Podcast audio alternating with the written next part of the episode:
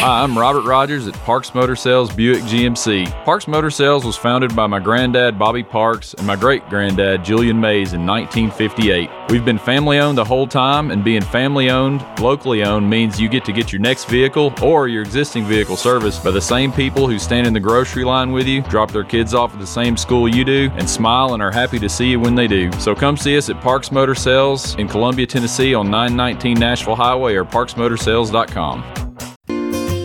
Hello, I'm Barbara Lincoln with Holland's Pharmacy. You may have heard our previous commercials about compression hosiery that we carry at Holland's Pharmacy. Well, we've recently expanded into a full line of knee braces, back, wrist, ankle, and other support wear. We will gladly help you get just the right fit for these items and, of course, special order items to ensure the proper fit. Come see us at Holland's Pharmacy, sixteen oh eight Hatcher Lane, or call us at nine three one, three eight eight, four two three three, three eight eight, four two three three. American Standard Heating and Air Conditioning is built to a higher standard, so you can focus on the problems in your life that actually matter, like the stair that only creaks when everyone else in the house is asleep. American Standard Heating and Air Conditioning, built to a higher standard. Call Davis Heating and Cooling at nine three one, three eight eight, two zero nine zero for all your home comfort needs. Davis Heating and Cooling is your local American Standard dealer and proudly serves the Murray County area. Find Davis Heating and Cooling online and on Facebook or call today, three eight eight, two zero nine zero. Hi, I'm Steve, the Garbage Man. Are you new to Murray County? We want to welcome you and your family. We are a local residential garbage service, and we want to be your garbage man. We've been around for over thirty years, so we have a reputation. Check us out at garbage man inc dot com or call Mike at nine three one, five four zero, zero nine one nine. You could also ask your neighbor. nine three one, five four zero, zero nine one nine. Are you thinking about a new fence? Maybe you need a pole barn. Then you should give Sands Fence Company a call. That's nine three one, three zero nine, one six four four. Will Sands has built his business based on the principles of honesty, quality, and integrity. Sands Fence Company has been in business for over twenty years, providing the community with farm, residential, and commercial fencing, as well as pole barns and buildings. Call today for a free estimate. Sands Fence Company, nine three one, three zero nine, one six four four. nine three one, three zero nine, one six four four. Brown's Body Shop has two locations to provide your vehicles with high-quality body and frame repairs, the best paint jobs, and custom body fabrications. Brown's Body Shop has been successful for more than fifty years because of their highly trained personnel, competitive prices, superior customer care, and timely service. Don't put off body repairs or that custom paint job at Fenders. Go to Brown's Body Shop today, fifteen oh five Nashville Highway in Columbia, to one twenty-nine Alpha Drive in Franklin.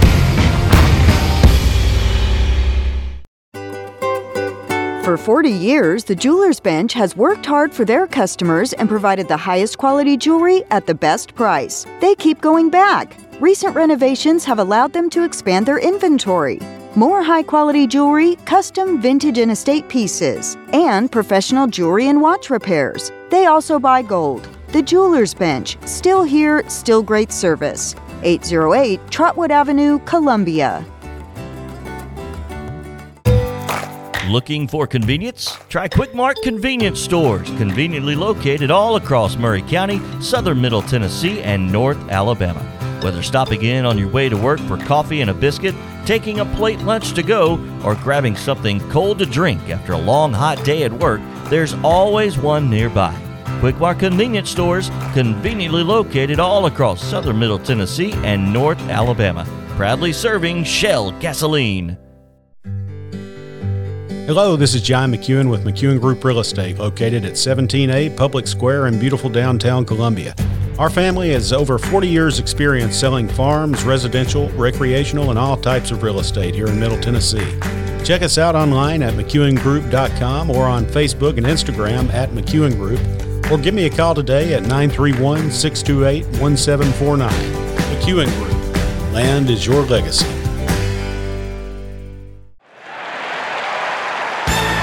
This is Drake. Join Clayton Harris and I on Mondays, Thursdays, and Fridays on our new show, the Front Porch Sports Radio Hour, beginning at four o'clock to five o'clock. That's on Monday, Thursdays, and Fridays. Everything southern Middle Tennessee, from college to high school to pro, you name it, fantasy, we're going to talk about it. Be there on Mondays, Thursdays, and Fridays, four o'clock to five on the Front Porch Sports Radio Hour. Do you use Elf Bars? Old School Vapor has over one hundred authentic flavors for only eighteen ninety-nine each. Check out their other January sales like buy one, get one free for select Escobars, twenty-five percent off glass pipes and Mike Tyson's Delta eight Bites, or fifty percent off smell-proof bags. Go shop Old School Vapor's selection of over two hundred cannabis products from brands like Looper, Torch, Hidden Hills, and more. Check them out on Instagram or Google Old School Vapor to find your nearest location. That's Old School Vapor. The City of Columbia invites you to experience Mule Day twenty twenty-three. Don't miss this annual celebration March thirtieth through April second. The popular Mule Day Parade takes place Saturday, April first at eleven a.m. in downtown Columbia, featuring Grand Marshal Mike Wolf of American Pickers. And Murray County Park is where the endless Mule Day fun is happening with a daily lineup of mule competitions, crafts, foods, live entertainment, and more. Visit mule day dot com for details. We're going to talk with our favorite grocer, Mister Miles Johnson at Foodland, who is on the line. Miles, how are you and the great folks at Foodland today? Oh, we're doing great. How are you? Doing fantastic. I tell you, we're not too far out from Mule Day, that's for sure. So what uh, what specials you got for us this week? All righty. Well, this week we have New York strip steaks, four ninety-nine a pound, assorted pork chops, one fifty-nine a pound, seedless red grapes, ninety-nine cents a pound, twenty-four pack Crystal Springs water, two for seven, and Coca-Cola twelve packs, two for thirteen. Wow, that's some good deals as always. And uh, again, you're open uh, seven days a week, seven a.m. to nine p.m. right there on West seventh. Uh, very convenient. People can come in and uh, get whatever they need. So, Miles, you have a great weekend, and uh, we'll talk to you next week, okay? All righty. Thank you. Thank you, Miles. All right. Once again, Miles Johnson from Foodland. They got some great, great deals. Make sure you go check them out. Walk in. They got the uh, flyer right there by the door. That's again, Foodland on West seventh. Go check them out. This is Clayton Harris, and you're listening to one oh one point seven W K O M Columbia. Tony Basilio welcoming you to our Friday edition. I'm a little stopped up here. You know, generally when we stay up all night, which I did, and you get a little run down and, you know, you get that old feeling, as they say in the trade. And that's kind of where I'm at today. So I got two hours in me. So we're going to do it for the radio listener today and all the ships at sea. And uh, Tennessee, of course, falls last night in the Sweet sixteen to a team that's, well, never been past that round. And I don't know. I don't know. I don't know what I know. I don't know what I don't know anymore. But um, hard to be mad at a team that, you know, at the end of the day, gets to the Sweet sixteen, and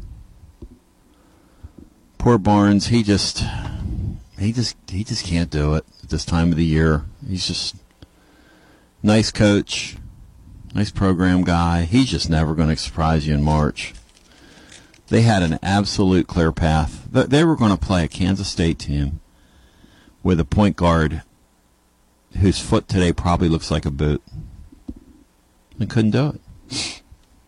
Won't call timeout. Just just won't do it. Bino, Jeff Henderson. What? Hey, Brian, can you see if Hughie will go in an hour? Let him know what we're doing here. Tell him we love him. Bino, um, you have the floor. Hit it. Well, Tony, I pestered you guys to death yesterday while you were trying to do your work. Tony, I had all-day anxiety, which is odd for me now. Uh, felt more like I was getting ready to play a game uh, mm. than to watch one. Mm. Um, turns out it was justified because all our fears came to fruition. We've, we've been a team that doesn't perform very well against understated teams that are better than their name. Um, Been a team that hasn't put together back-to-back solid performances in a while, it seems.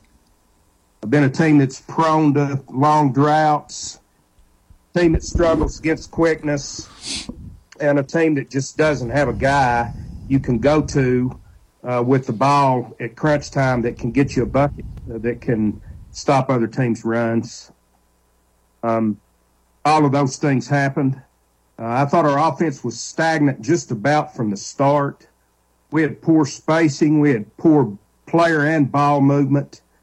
Uh, and for some reason, we shied away from setting solid picks, which is the key to Barnes' entire offensive approach. If you don't do that, you got no shot. I have no idea uh, what was going on there. Um, what I didn't expect was to get out-rebounded and out-worked, and, and that's just inexcusable in that setting. Uh, this isn't a This wasn't a January basketball game. This was an opportunity to go uh, to the Elite Eight, and you didn't want it as bad as your opponent did, and and that's that's inexcusable. We look uh, like, just, uh, yeah, yeah, ironically, Bino, right? We look like Purdue, and they look yeah. like Fairleigh Dickinson. Yeah, that's just right. Every loose ball, you just know, every ball. Speaking of that, it's a thirty-nine thirty-three lead with about twelve minutes to go.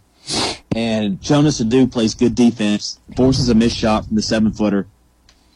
And nobody puts a body on that Davis kid who goes in there, that pint-sized little guy, steals the rebound, and then scores immediately. And no senior was around to just put a body on him and get that rebound. I think that's where the game got away from him. I think that was the beginning of the end. And poor Rick Bonds, just, uh, yeah. Just another brick in the wall, guys, between yeah. our program and the Elite Eight. Doesn't matter who's in the uniforms. Yeah. Doesn't matter who's in the big seat. Yeah. Uh, doesn't matter who's in front of us. Yeah. Uh, it's uh, it's the same story. It, it's it's always someone else's turn and never ours. So Garza Law, Tennessee basketball overtime. If you missed it, we'll have a. We'll have that deal coming up today uh, in the um, third hour, because we did about four and a half hours last night. Went off the air about two thirty, two forty-five. Somebody named Nancy R. Moore points out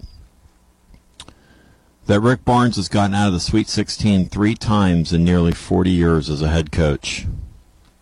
Uh, Bino, that's not good with all the talent he's had. Now, for most coaches... For most coaches, several Sweet sixteen appearances and three Elite Eights and one Final Four is wonderful. But uh, this poor guy, he just will not call timeout, Willie Beanstar, when that thing's on the line late. No, I, I don't know if that's that Carolina, Dean Smith, inbred stuff or or, or what that is. But uh, that that's not coaching. Whatever it is, it's not coaching. And that Dusty May guy, conversely, three thirty to go, I'm going to take a timeout and cool this thing off. But it's hard for me this year to beat on Barnes, like I said yesterday, when you get this group to the Sweet sixteen. As offensively challenged as they are, I'm not going to be revisionist history. They lost to Vanderbilt twice with Z Z Stop. They lost to Vanderbilt with they lost to Missouri with Z Z Stop. They weren't exactly lighting the world on fire with Z Z Stop. So, and it wouldn't have mattered if Billy Gibbons was out there at point guard or Dusty Hill or Frank Beard. Um, I just believe in my heart of hearts we've never been that close. The path, Bino, Kansas State has a point guard today whose foot has to look like a walking boot. Has to. Has to, unless he doesn't have flesh and blood. Which means that was your greatest opportunity to get there. Well, I'll say this, Tony. We would have needed for him to be tender to win the game, because we don't have a soul that can stay in front of him. Not a soul. We've struggled with that all year long. Uh, he would have done whatever he wanted to do whenever he wanted to do it against us. But they can't rebound. That would have been a great. We would have pounded them on the. Well, then again, I don't know. Would we have pounded them on the glass? I mean, the way they we didn't looked. Pound Florida Atlantic on the glass. All right, we're going to go to the phones. This first hour is all about you at eight six five, two hundred, five four zero two, and we're just trying to figure out the what, the what's, and the whys. And you go for it. You say what you need to say.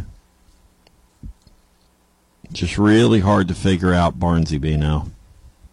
For some reason, the guy just cannot do it in the tournament. Even when he's the team of destiny, Bino. They were destined to go to the Final Four this year. It was wide open for them. I, I'll, I'll, I find it hard to believe that I will see. We may have had others before this that were as equally opportunistic. Uh, I doubt I'll see a better chance. Um, some people may, but I doubt I'll, I'll ever you know, see that. Other other teams that had great chances didn't have had somebody you could go to and get a bucket late, and this team just didn't. Well, I think this may be the worst team they've had that had this good of a chance to get there. Look at the regional. Somehow. Look at the regional, right? You had a Kansas State team that's not very good. I mean, a uh, Michigan State team by Michigan State standards is not very good.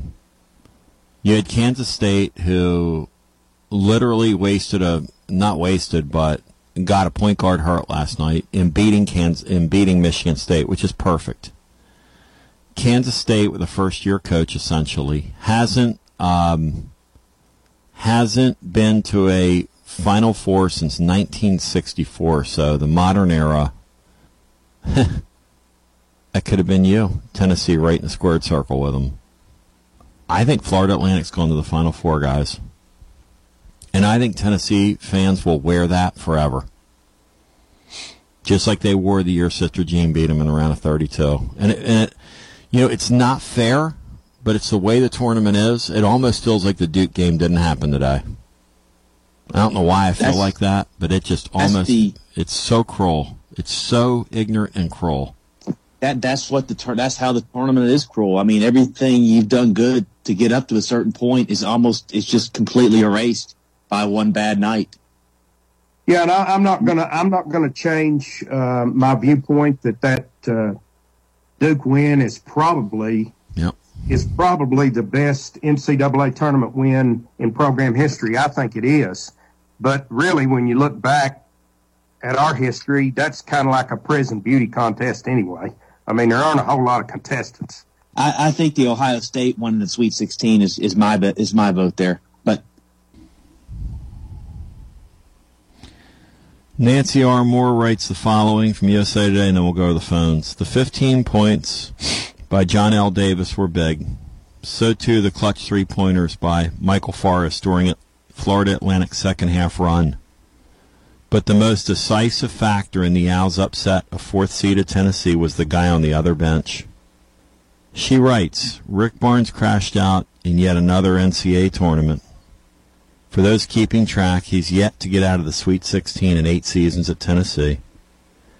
It has been fifteen years since he made an Elite Eight, back when he was still at Texas, in thirty-six seasons as a head coach, often with teams loaded with enough talent to make deep, deep runs.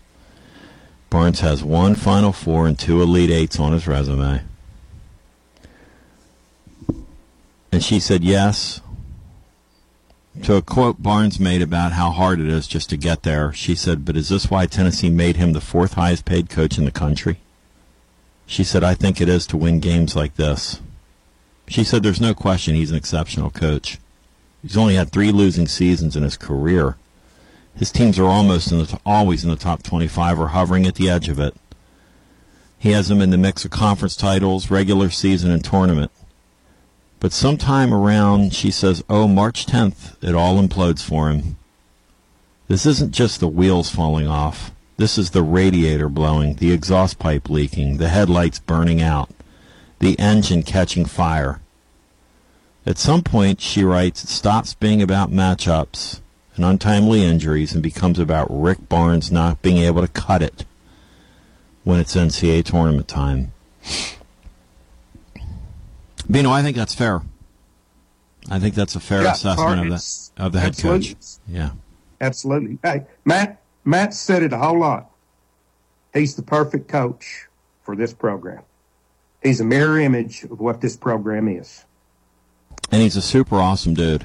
There's no way, I'm telling you right now, if he was down there at Alabama and that kid was involved with what that kid was involved with, even though he's a top pick in the N B A draft or at the top of the board, he would have thrown him right off the team. So, let's go to our phones. eight six five, two hundred, five four zero two. A heartbreaking result. I don't know how much I have left in me today because I didn't get to sleep till, I'm not, I'm not going to lie to you, maybe five thirty. So let's go to the phones, and we'll get our first call in. Good morning and welcome. You're on the Tony Basilio Show. Hello. Louis, how you doing? Hey, Phil. Uh, Bino and Brian, it's uh, a little disappointing performance last night. Really crushing, Phil. Yeah, it was, but it's not wasn't surprising. At one point, Matt screamed at me at like one thirty in the morning and said, Tony, I don't know what is up with you and acting surprised. He said, this is, you get what you get from Rick Barnes. Why are you surprised? And from us. This is our well, history. This is his history. One thing about it, uh, his offense is antiquated, and uh, it varies. It, it's very similar to uh, Getmo behind center. Well, I, I don't think there's any question we're running an antiquated offense, Phil. Um, I, I, I, I don't, I don't think that that can be argued. Uh, we when we look think, like nineteen seventies Vandy. When you think about how antiquated the offense is, and then the players they have running it, a lot of them, it's amazing they even won twenty-five games, or even came close to winning twenty-five games and getting this close to the Elite Eight. And Brian, that's how hard. When you think when you really. That's how good they are on defense, Brian. Yeah. They're so good on defense, they're almost too good. Somebody made a great point last night. Those guys never take a playoff on defense. And it's the reason why um, Adu committed his fourth foul forty-five feet from the basket last night over by the timeline. Well, you got to score points to win. Yep. I mean, even Michigan State uh, saw last night they're going to score, and they yep. scored with Kansas State. It was an entertaining game. If if we got beat like that last night, I wouldn't be as, ba- as bad a shape as watching our garbage basketball we play here. It's a shame, Phil, because you almost think that Dusty May and his group at F A U said, oh, we want you to feature Plavi. We'll take the way this game is starting. Oh, and we want Key shooting the other. And I'm not singling those two guys out, but if, if those two guys are the two guys we have to leave open and let have it, because they took Vescovy totally out of the game. They just got on his face. I mean, they didn't box and want him or anything like that, or junk defense him, but they certainly, they certainly did not give him any space last night at all. None. Guys, it well, seems like to me when our early approach is to go down into the post, Uh, even when it's successful early, it hurts us the rest of the game. We got guys standing around watching, yep. not moving. When the ball goes in there and sticks, instead of going in there and coming right back out, uh, that last night's what we get. And, and Dan Dockich had an interesting tweet last night about that. He said, I don't know. He said, look, Barnes is a great coach. He said, but if your offense is to dump the ball into an offensively challenged guy and then stand around and watch him, he said, that's not offense. He said, that's just not college basketball offense. How many how many programs could, could Key and Euros get good minutes for, like they get good minutes here? It's a miracle, Brian, we got to the Sweet sixteen. It's just I mean, a miracle. When you think about it, that's, uh, that's what I mean, I'm trying to say. You look at our offense, and it's a it's a stone cold miracle they got to the Sweet sixteen. I, I, I know Key had. I think basically he took all year last year off, so I I know he was rusty coming in here. I don't think we did him any favors bringing him in here and having him as part of our point guard uh, troop either. No doubt he should have been two guard. Period. Well, that's Rick Barnes' fault. Well, what Barnes should have done is he should have hung up on Travis Ford, taken Yuri Collins, and taken his three-game suspension like Tony Valls did. But it would yeah. it would have hurt his reputation a little bit among the college coaches, but they would still be playing today, Phil. Yeah. Where's the sense of urgency for Rick Barnes? I mean, he ain't got many more go-arounds to go do it, and uh, the time's ticking. I mean, really the clock started last night, the way I look at it. I mean, it's just a matter of time before he's out of here. I just wonder, I mean, I'm looking at, because we prepared this, I left it in the blog today, my, my scout on uh, Kansas State, talking to a couple sources during the game, one of whom said, you realize those guys are all transfer players. And I thought, well, God, that can't be true. And I looked at the roster, and every every one of those guys is a transfer. None of them started there. And their coaches knew. And so that's how, um, what's the word I'm looking for, Bino? Help me out with my words today. That you, you almost have to be, um, oh God, guys, you have to be able to pivot very quickly today in, in major college basketball when it comes to roster construction. And so far, uh, Beanstar, Barnes has not shown that gear. He just hasn't. No, uh, in in the in the transfer portal era, uh, we've got we've gotten z- just about zero from that. Yeah. Well, what are they going to do for next year? I mean, I look at the, their roster. And are they going to have a lot of attrition off this roster and go out and get some players? I, I don't. I just don't. I'm about ready to give up on it now. I mean, it's just uh, it is what it is, and uh, I wish Brick Barnes would go out with his seniors. See ya. Thank you, Phil. I, I don't. I don't. I'm not ready to say that. I do think though that ten years is enough of any of these people, unless you're exemplary. And he's going to go into his ninth year next year. So I've always been a ten-year guy. How long was um, Pearl here, Bri? Six years, mm. But really five. If you, because that last year was just a, he was su- suspended for half. So, of it. So five years, and he made two Sweet Sixteens.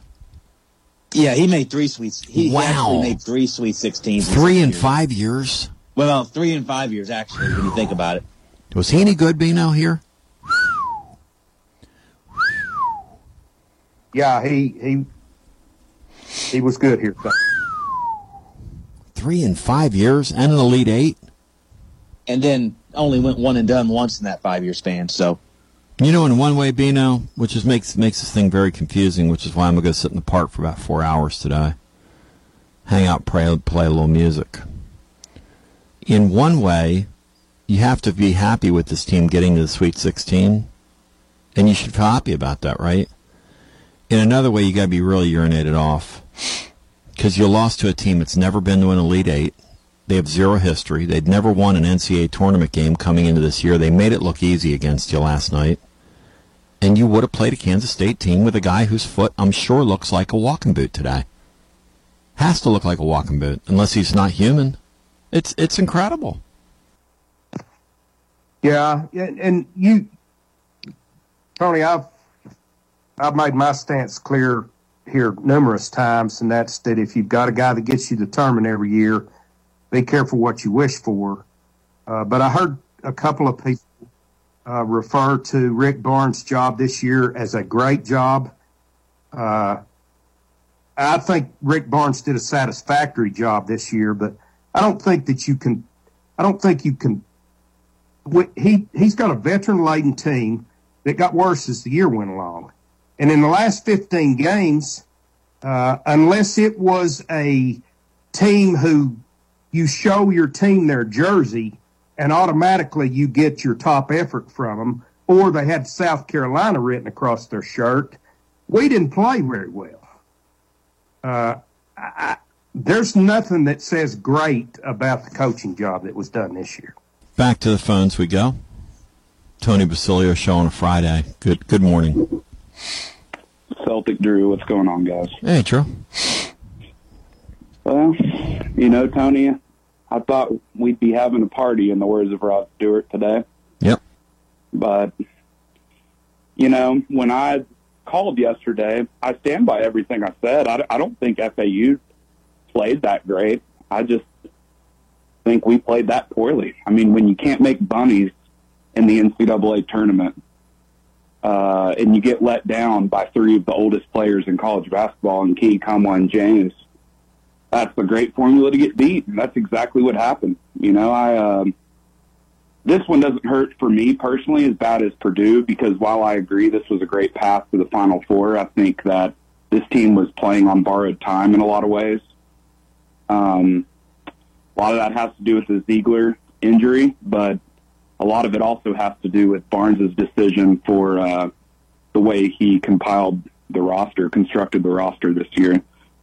Um, yeah, the the, uh, the the inability to land the Collins kid in the offseason is really, really, really, really, really a sneaky, hidden key well, moment in the season.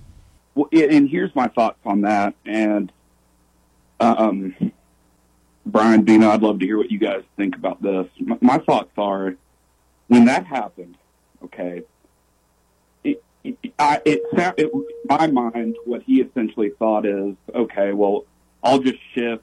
You know, Ziegler's probably going to be fine, and if in emergency situations, we'll shift Vescovi over, or, you know, we'll bring in B J Edwards. But by doing that, especially by bringing Vescovi over, or frankly, anyone over to that point guard position, you were pulling someone over from their natural position and leaving your roster weaker than it could have been if you had just gone and found someone. And with the resources at our disposal, yep, and frankly, the ability to play for a team like Tennessee that had more hype going to the end of the season than we ended with, you would have thought we would have been able to attract someone in to fill the void when we couldn't get Collins. It, was there any, it, it, it, do you all know, was there any talk about trying to bring someone else in? Or when that fell apart, did they just say, well, all right, we're just going to roll with what we've got. We're not even going to fool with looking for someone else. I'm kind of curious, what what's the story with that situation? Why did they not even try to find someone else after that? Because at that point, you'd already been accused of tampering, and the only way to get somebody else would have been to pull somebody else off a roster. And see, once you make the decision that you're going to wear a white hat and not a black hat, see, that's what I love about Tony Vols. Tony Vols like, okay, um... you're going to accuse me of tampering. By the way, we're taking this player. Now, they, it might yeah, not work out to, for them. He knows how to grade up, too. You know what I mean? Well, that's the deal. See, Barnes had, they had the guy. They had him. The kid went into the portal with the express, um, for the express reason of coming to the Vols. And, and right. by the way, down the stretch while we were floundering, and I know he's playing at a different level, but he had um, double figures in assists nine out of ten games. And he's a dog. I mean, he plays unbelievably hard. The kid from Kansas State last night, their point guard, was not going to let them lose, even on a bad ankle. That's what you need. That's that's what. And, and you know, for Z Z Stop, see, this all this all ties in together, because when you make that decision, you put a diminutive guy out there with big guys beating on him all year, and you play him thirty-eight minutes a night. Of course, his wheel's going to give out. What's going to happen to him? Of course. Yeah, it's way right? too much stress, but yeah. on a guy that already had an issue going into the season. And, and by the way, we Brian, watched it happen. We saw yeah. the guy with the bad with he had the bad he had the bad ankle, and then he had the bum knee, and then guys were driving by him, and we were all kind of going, "What's going on?" And then eventually his tire blew. I mean, you know, that's just that's just not good. When you're making that kind of money Barnes is making, that that's that wasn't good this year. That was not good. Is, is there? So it's obvious to me that we need some people that can slash to the basket, yep. truly attack the rim. Brian, is there anyone? A lot of people have entered the portal already. Is there anyone that's in the portal that catches your eye already as far as a good target for Tennessee? I mean, they could be out there, but I, I don't trust Barnes to bring them in. So it's a really good answer. I mean, he hasn't I mean, won offensive first players, um, Drew. I mean, we, we yeah, they, well, they're going to find the next. You know, we've got to we've got to sort of come to. Let me ask you this, Drew: if Barnes had a chance, if he had a chance to get the kid from Kansas State, okay, who, by the way, will take maddening shots, will drive you nuts, would he take him, Drew? Uh, based on what I've seen from him and the sort of player that he's brought in from the portal over the last decade, I would say no. No, and that's just what he we're. That's where we are. Fun kid. But if you're losing, I mean, we're losing four players. We're going to have a couple guys leave. He's going to have to fill those gaps somewhere. I mean, well, the, the portal is going to have to come into play this year, whether he wants to or not. I would think. Yes. Right. I, I mean. I would think that's right, but we'll see, because they have a, they have the four in the signing class, the DeLeon guy who they brought in at midyear, who they love, by the way. Josh Collins texted me and said, "Can he play?" And I said, "Yo, yeah, he can really play." And he says, "Well, why?" I don't he... understand why the same guy that was willing to bring in Vescovi in the middle of the year and let him play didn't turn that guy loose. I, I just don't. I know he needed to add some weight. Yep. I totally get it from that standpoint. Yep. But when you've got an opportunity to advance and and frankly win some ball games, it's just surprising to me that he didn't do that. It, it's disappointing. He can shoot it, though. Um, I hear I hear the same things about him I heard about Zizi, which is, God, this guy's lighting it up in practice. I, I just don't understand the offensive efficiency, guys. We're out there running the clawfence on the hardwood. I, I just... The clawfence. You popped me today, Drew. You popped. You got a little pop out of me. I appreciate that. Uh, and I'm going to leave you with one more thing to make it pop, like yeah. Rod Stewart. You know old Maggie May, right? Yep. Wake up, Ricky, I think I got something to say to you. It's late in March and you always find a way to lose. What we need is a younger man who truly understands. Oh, Ricky, I cannot try anymore. God! Went away from home. And your offense leaves me all alone. You always lose in March, and that's what really hurts. Go ball. Appreciate you. Thank you. Go ball. You know, we've we've had a claw fence mentioned. We've had um, an adaptation of Ricky May sung. We've had um. Ricky. What's ironic is we lost to a guy named May last night. While we're singing Ricky May, Dusty May beat us. May wins in March. Um, you know, and we've had I'll, a Garantano mention. We're off to a good start. I have to. I'll have to admit, as the game was slipping away last night, and they kept showing the same commercial over and over and over. The only thing that ran through my head is, "We all live in an orange submarine, orange submarine, orange submarine." And we got Bino singing. It just never. Ever, and ever changes, guys. They Barnes, cannot Barnes got compared to Jerry Green. They cannot surprise us. They cannot get to an Elite Eight. They cannot be a team of destiny. They can't just get on a heater like my Phillies did, just out of nowhere. Can't do it. Can't do it. Like a myriad of teams, like Saint Peter's. Oh, but Zizi was hurt. Stop. Stop, stop, stop, stop, stop, stop, stop. This was the year. They can't even do it when they're a team of destiny, B now. Never our turn, Tony, for whatever reason in the N C double A tournament. Bino, the Never. guy, Bino, the guy last uh, Thursday let that team go on like a twelve oh run, and then they had a T V timeout. Last night the thing got to twenty, or like eighteen to two. Why won't he take a timeout when the game is slipping away? Why? I don't, I just, why? four thousand people or some odd went up there last night. You know, our fan base was up till, I mean, our backhaul line, we had several thousand people listening at literally two o'clock in the morning when Matt asked me, or two fifteen. We went off at two forty-five a.m. last night. And... And and I'm entitled to ask why. And he never learns. Never. Le- it's okay to be dogmatic and into your stuff. That's just downright stupid. But, you know, aren't timeouts there to stop and stem these runs? Isn't that what you do during a run? He's saving them for when he's down by eight in the last minute and he scores a bucket to it's set up a so defense. Dumb. That's when he saves. That's why he saves them. And he did. He he did that last night. I have no idea. I don't. I don't know if you trade those things in like green stamps or what. But we we're saving ours. S and H green stamps, kids. Look them up. If you got ten, you got a softball. You just get a book. Get your S and H. Let's go to the phones. It's like the, like company script. I'll take the scramps. Hello and welcome into our next call. Tony B. J T from Murfreesboro. Hey, Murfreesboro. I love that place, man. Y'all are growing. Hey, Tony B, let's talk basketball here for a second. I, you know, this team's been inconsistent all year. Yep. Uh, they've been this way. They'll play one good game, the next game they don't show up. Yep. That's why they've been playing all year. Free throw shooting's been a problem.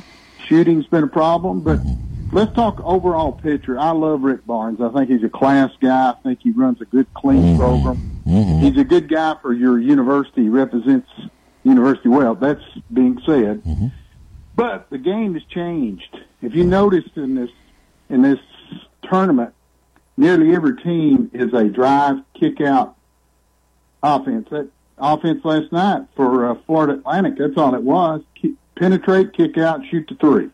They had no post game, did they? They didn't score at the post, did they?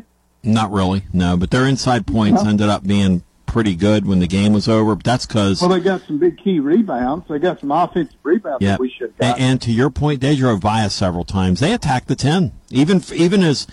outsized or undersized as they were, they attacked us, man. They they they went after us last night. They were more athletic than we were, a lot more athletic. Bingo. But go ahead. that was that was exactly my point. We we're gonna the only way we get out of this is recruit or you know transfer portal. We got to have faster, quicker guys. I mean, I love Triple J, but he never he never reached his potential. He was a five star. We don't have a dog that we can go to down the stretch. That Kansas State team, that little point guard, like you said, man, he, he may throw some wild shots up, but he was not going to quit. You know, he threw three wild yeah. shots up in their game. That Where that is Jer- Wayne Chisholm when you need him? That Jerome Tang, he threw three wild shots up that Jerome Tang was willing to live with. Um. If he shoots any of those three balls under Rick Barnes, and I'm not trying to pick on Rick Barnes, I'm just stating a fact here, he's out of the game. You know, Barnes calls him over to the game, puts him on the bench if he shoots any of those three shots. And you don't see what you saw at the end of the game. No, and uh, Jay Wright said last night after the game was over, before our game started, that he'd coached a number of New York City guards. And the the best ones, he said, are ones that you have to sit over there sometimes and just swallow what you know is the wrong play. Because when it really matters, they'll make the right one. And you know who that describes, too, is Z Z Stop at times. Z Z Stop will drive you nuts, but in the moment, if you need somebody to make a big bucket for you, Z Z Stop makes that big bucket. And we don't have dogs on our team. You know why Z Z Stop's on our team? Because we added him late in the game because we needed a we needed a piece. Otherwise, they wouldn't have in the long game. Are they going to recruit him? Probably not. I mean, let's be honest about it. No. Rick Barnes hey, likes Tony, these private school guys. Hey, he likes these private guy, school guys, doesn't he? I mean, he just does. Yeah. Yeah. Can I ask y'all a question? Uh, you know, it looked like to me, uh, watching the basketball game, particularly second half, we couldn't get any good shots. Now, we missed a bunch of chippies, and you yep. can't blame Barnes for that. Yep. I mean, first half we should have been up ten, twelve, fourteen points yep. in the first half, and we missed a bunch of chippies. But they, I don't know, our offense, they were just quicker than us. You know, Vescovy couldn't get any shots. Nope. Because they were quickening. We didn't get any good shots, and we don't have a real post player we can go to. I mean, Euros does good some, but he, he didn't show up second half. The problem with Euros What's is the game plan? Well, there was no game plan, and here's the problem with Euros. Okay, when he's in the game, um, he can't rebound. So much of the night, we, when he was in the game, we had two big men on the floor. He can't rebound. I mean, he he, he literally grabbed he literally grabbed two rebounds, either. And he can't defend either. I mean, I, I love the guy. I love the spirit. I love the flexing at the camera and the thing, and then you throw the air ball. But any of that, the quick eight points. Look, F A U knew when he was featured on offense, we're in good shape here. We've turned the ball over eight times in nine minutes. We're only down a few points. Because to your point, sir, when you turn a team over eight times like that, live ball turnovers, a lot of them, you should have ten fast break points off of those and be up fifteen points. To your point in Murfreesboro. The game yeah. should have been over. When it was a five-point game at halftime, I texted a couple friends and said, it's going to be a long night. They said, why? I said, because we're not going to get out of this thing alive. And they said, there's no way that's true. And I said, okay. Oh, I, I said the same thing, Tony. I said, if we don't shoot better second half, we're going to get beat. That's yeah. exactly what happened. Because that team got Every comfortable. Possession, yep. Yep. What are we going to do to fix it, though, is the question. That, I'm a solutions guy. Well, me too. I mean, but the problem is, if I have a, if I have a coach that doesn't believe that it's broken, how am I going to fix it? No? Well, you, you answer me that. Well, he, I mean, he, look, we're going to win twenty games a year. That's we're right. going to go to the N C double A tournament every year. That's he right. runs a clean program. And That's you're right. right. If that happened to us, what happened to Alabama, he's, he kicked the guy off. Right off the team. No questions asked. I know for a fact. And that's how you want, but yep. we can, we can take it to the next level.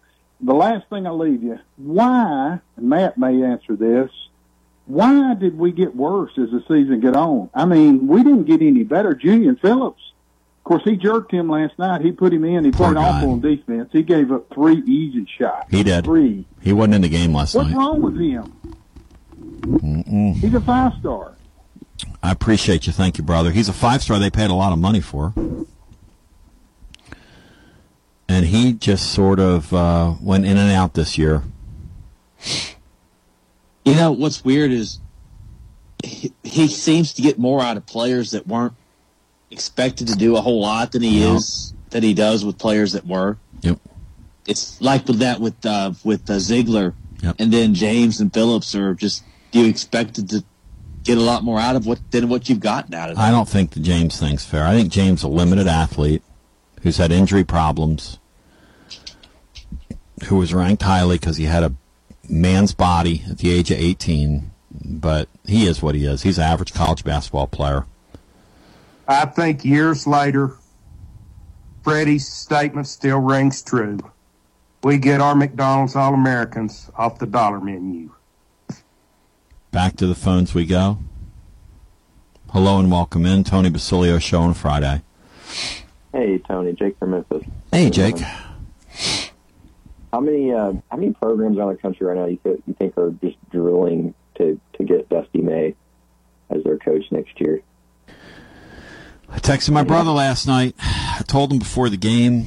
I was watching that guy. I was watching him prepare the referees, fight for his little team. Penn State has an opening. I said, I grab that guy if I'm you. I grab that guy if I'm you. You realize that every one of those kids that played on their team last night's an underclassman. Every one of them. Now, I don't know that they're all going to stay there. He talks those guys into staying there, and they run that thing back. They could be right back in that spot next season.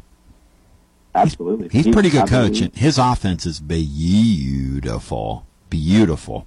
Well, it's the modern the modern game, and, and that's, I believe he was definitely the youngest coach of all the Sweet sixteen teams. He might have been the youngest coach in the tournament. Um, but he seems like a classic Danny White hire, does he not? I like, totally agree with that. I, if he was not hired by Danny White's brother, I would think that when Rick Barnes hung it up, they would go right down there and get that guy, unless somebody gobbles him up first. He's got the Danny White seal of approval written all over him. First of all, he's a very engaging guy. He would do every talk show. He would do everything you asked of him. He would be involved in fundraising. You can just see it. That guy's, that guy looks, now that guy could go to a big job and crap out. Who knows? But, boy, he's got superstar, young superstar coach written all over him. And you don't want to, uh, the thing you don't want to do is um, uh, overreact to one run in March. But they, they were, but they were, um, Uh, they won twenty-nine basketball games this year, or thirty basketball games you know, this year in the regular season. Impressive. Yeah. They're for real. He's for you real. You think he'd be better than uh, Andy Enfield? Interesting. Andy Enfield's been, been okay at U S C, bro. Only only at Tennessee can we have one of our best tournament wins in program history, followed by one of our worst tournament losses. But I appreciate everyone that posted the um, – the Alabama game-winning field goal last night on Twitter. That, that helped me, always helps me feel better. And your your blog this morning, Tony, also helped me feel better. We got, you know, the the the, the positive thing about this season going as far as it did is it transitions so well into baseball now with our home series opening up this that's weekend. Right. Yep. Softball. Yep. Just doing fantastic. And that's what I, I'm looking forward to. I'm I'm I'm looking forward to kind of not having to watch this basketball team anymore. And that's sad, man. That's so true, dude. That is so... I'm glad they're done almost, because they were a chore to watch. No offense to those guys. Did you did you think the season was over after the Colorado game? Explain to him, Bri, what you're talking about. Most people weren't up at four in the morning. Not even Nofbino knows about this. Go ahead, Bri. What are we talking about here? Josiah, Josiah Jordan James said that most fans were, thought the season was over after they beat Colorado, and he's proud of he's proud of his guys for not for, for not uh, listening, really listening to that, and for fighting back. He said that, Bino, last night post game. The fans thought the game season was over after Colorado. Uh, you, you know, I, I think Josiah's gone too far a couple of times. Uh, if if Josiah wants to say that uh, he feels like that this team was uh, disrespected by uh, some opponents and by some of our own fans uh, to a degree this year, uh, that's fine and, and that's accurate. I think he went on and said uh, uh, anyone who who did that can just stay off the bandwagon. Uh, that was after the Duke game. Uh, that's taking it a step too far. Back to the phones we go. What kills me about these guys is they say that, but they but they line up and take that N I L money. I mean, come on now, guys. Let's get our next call in. And it's okay to chide back and forth and go back and forth with fans. If somebody wants to tweet at you, and but just to say something like that after that that loss last night with all the support you had in the stands is just... Nobody thought your season was over after the Colorado game. Come on, man, that's idiotic. Hello and welcome into our next. Hello and welcome into our next call. Hey, Tony, Seattle here. How you doing? Hey, Seattle, welcome in. Well, um, yeah, I mean, Bar, I, I, it, it's striking me. You asked uh, a few months ago if we thought that Calipari was kind of Fulmer-esque in his uh, his happiness and his his patent happiness, so to speak. And uh, I, I'm starting to see that in Barnes, that, that late Fulmer era. Fulmer got his national championship, so he was happy. I think Barnes is happy with his career, and he's had a good career. I mean, he is, you know, you get the Hall of Fame coach thing thrown at you all the time. He probably is. I mean, he's a good man, good coach, represents the university well. He's got an incredibly well-paying job, an amazingly supportive fan base. I think he is two thousand four Fulmer happy. And we're going to get what we get. Fulmer was not going to go away from the bubble screen on second down, and I don't think Rick Barnes is going to start looking at offensive tape out there to figure out where the game's going. I just don't see that. And there's nothing wrong with winning twenty games and going to the tournament, but I think the fan base just needs to realize this, we've got Fulmer. And the same way Fulmer would kind of waddle up and down the sidelines and clap his hands and grimace when things would go bad there, Rick Barnes doesn't call timeouts. And it's just the way it is. And like I said, he's a good man, high morals, represents the university. I'm proud to have him as the coach, but we're not going to win a championship with him. And, you know, I, but I think he deserves to retire. I do not want to see him run out. I think that would be incredibly destructive to the program. But you know who I want out there? And Rick Barnes, one thing he does well is mentor coaches and move coaches along. And I'm hoping that Kim English is still obtainable when Barnes retires so that we can bring that kid on board because he is awesome. Kim English?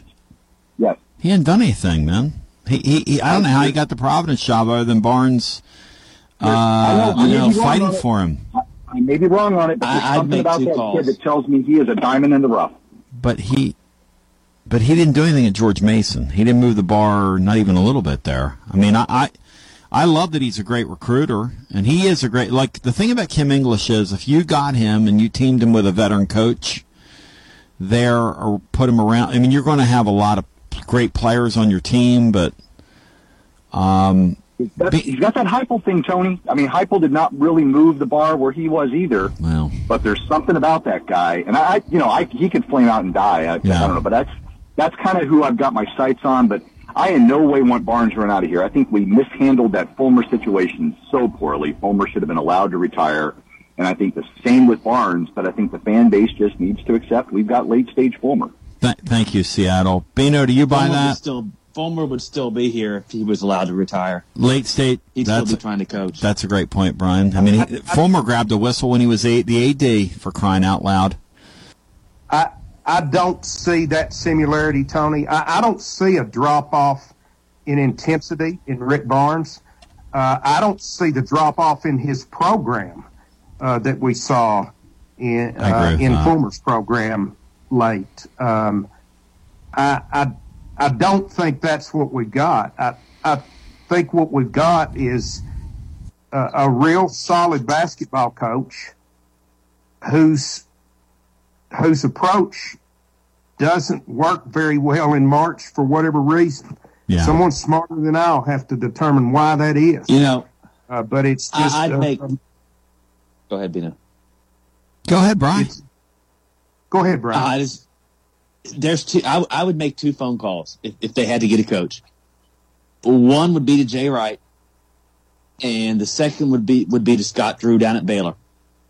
And no, and no, and then who's your third call? So I, I just said no to both of them. So I would make, I would make those. But guys they're not, no. they're not coming. Eight six five two hundred five four zero two.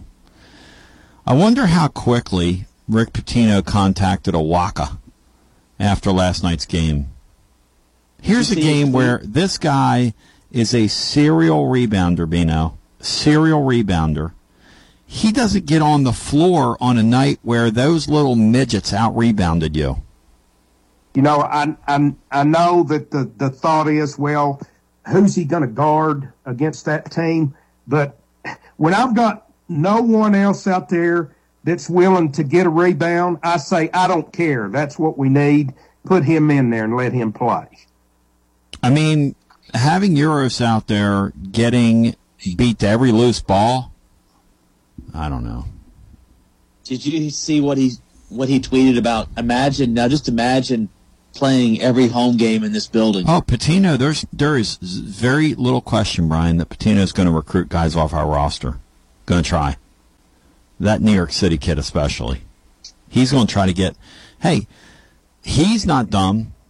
Several of those kids, including the kid last night. Uh, well, two of those guys, a kid from Michigan State's a New York City kid.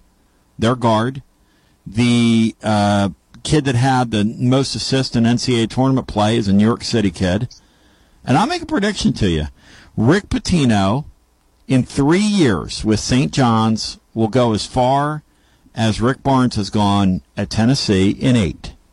He will take that. He will get those guys the Elite Eight by the end of his contract. I'm giving him five years, actually.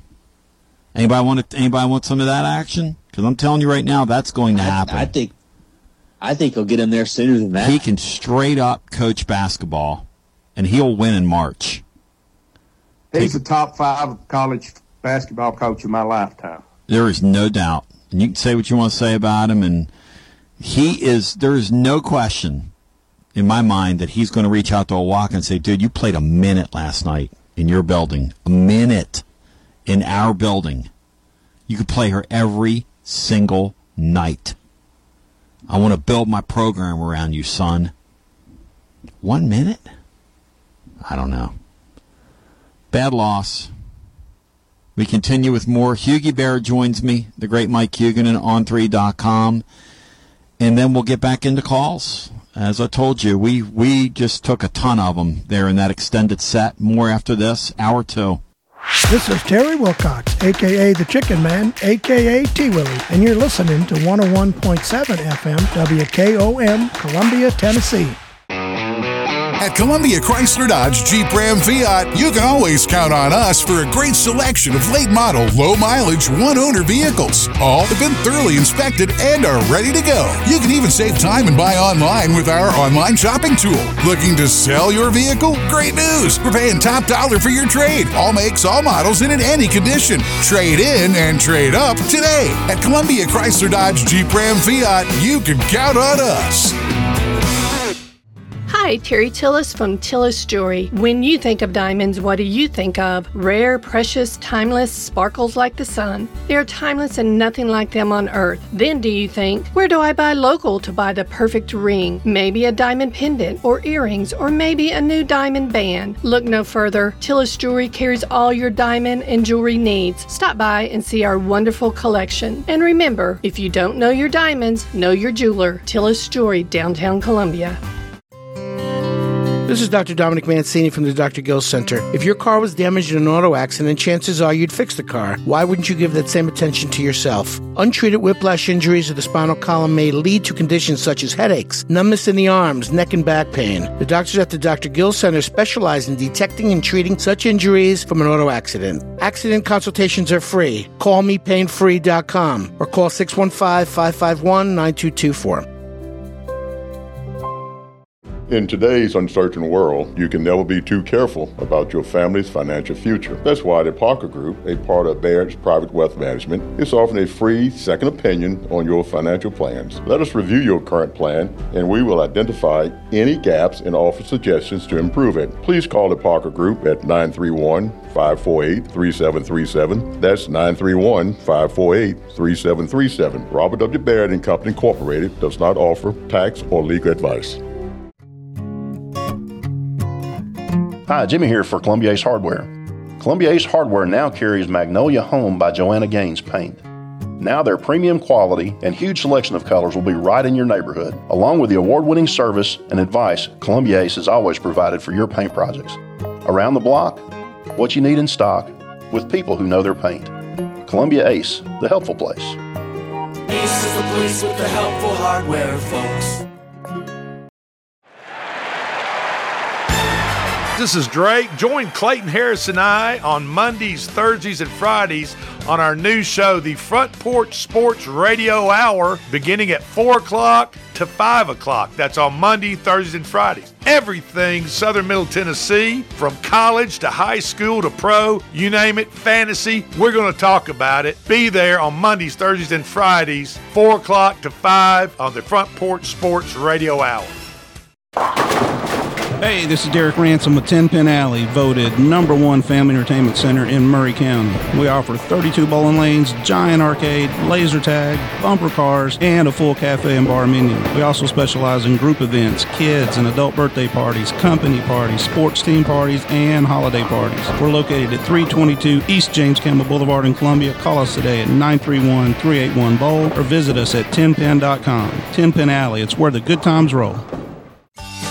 Come to the twenty twenty-three Mule Day Auctioneer Championship, hosted by the Columbia Breakfast Rotary Club, benefiting their college scholarship fund. Outstanding auctioneers from across the country will be competing to be named the twenty twenty-three Mule Day Auctioneer Champion. The event will be held at the Tennessee Livestock Sale Barn at twelve thirty-one Industrial Park Road, Columbia, Tennessee, starting at eleven a.m. Hope to see you there. thirty-one.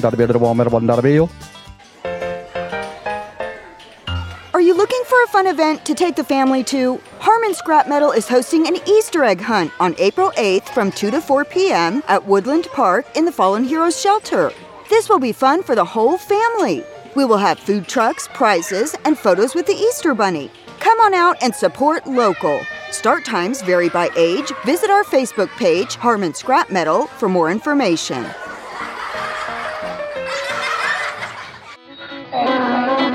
The Mules are back in town. Mule Day twenty twenty-three, the wagon train departs on Wednesday, headed to Murray County Park. Attend all four days, Thursday, March thirtieth through Sunday, April second. Mini Mania Show and the log pulling competition Thursday at twelve noon with the feed time race at two p.m. At four p.m., Jackpot Mule Races has some smoking fast mules, all competing for cash and bragging rights for the title of the fastest mule in Tennessee. Friday at noon is the Driving Mule Show, and at six p.m., the Gated Mule State Championship. Saturday is a big day, the Mule Day Parade on West seventh Street in downtown Columbia at eleven a.m. sharp. Then Pony Mule Pulling at noon.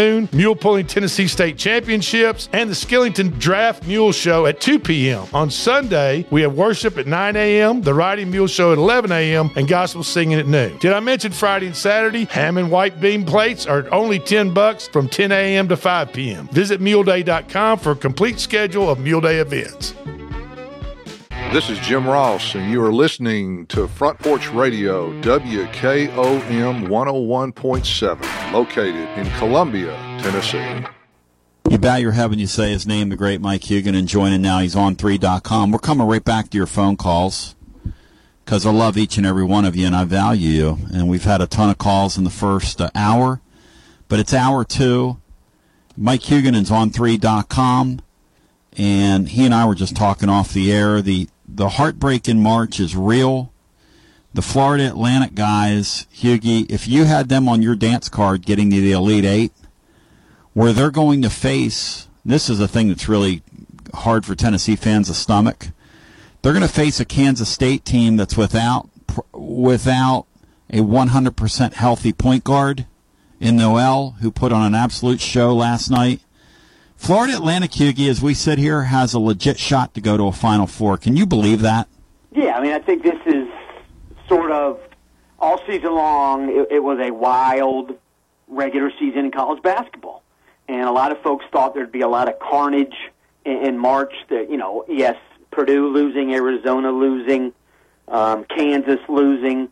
Um, but the idea that Florida Atlantic as a nine seed could get to the Final Four, um, and it, it wouldn't necessarily be a surprise because I, Kansas State's better, and I, I think that K-State wins because I, as athletic as F A U is, they're not going to be able to handle uh, Noel or, or Keontae Johnson, I don't think. But it, it's a it's a well-coached team, F A U, uh, and a, the one aspect of uh, of F A U all season that has cropped up, they don't have a standout player, but they have a bunch of guys who can get buckets.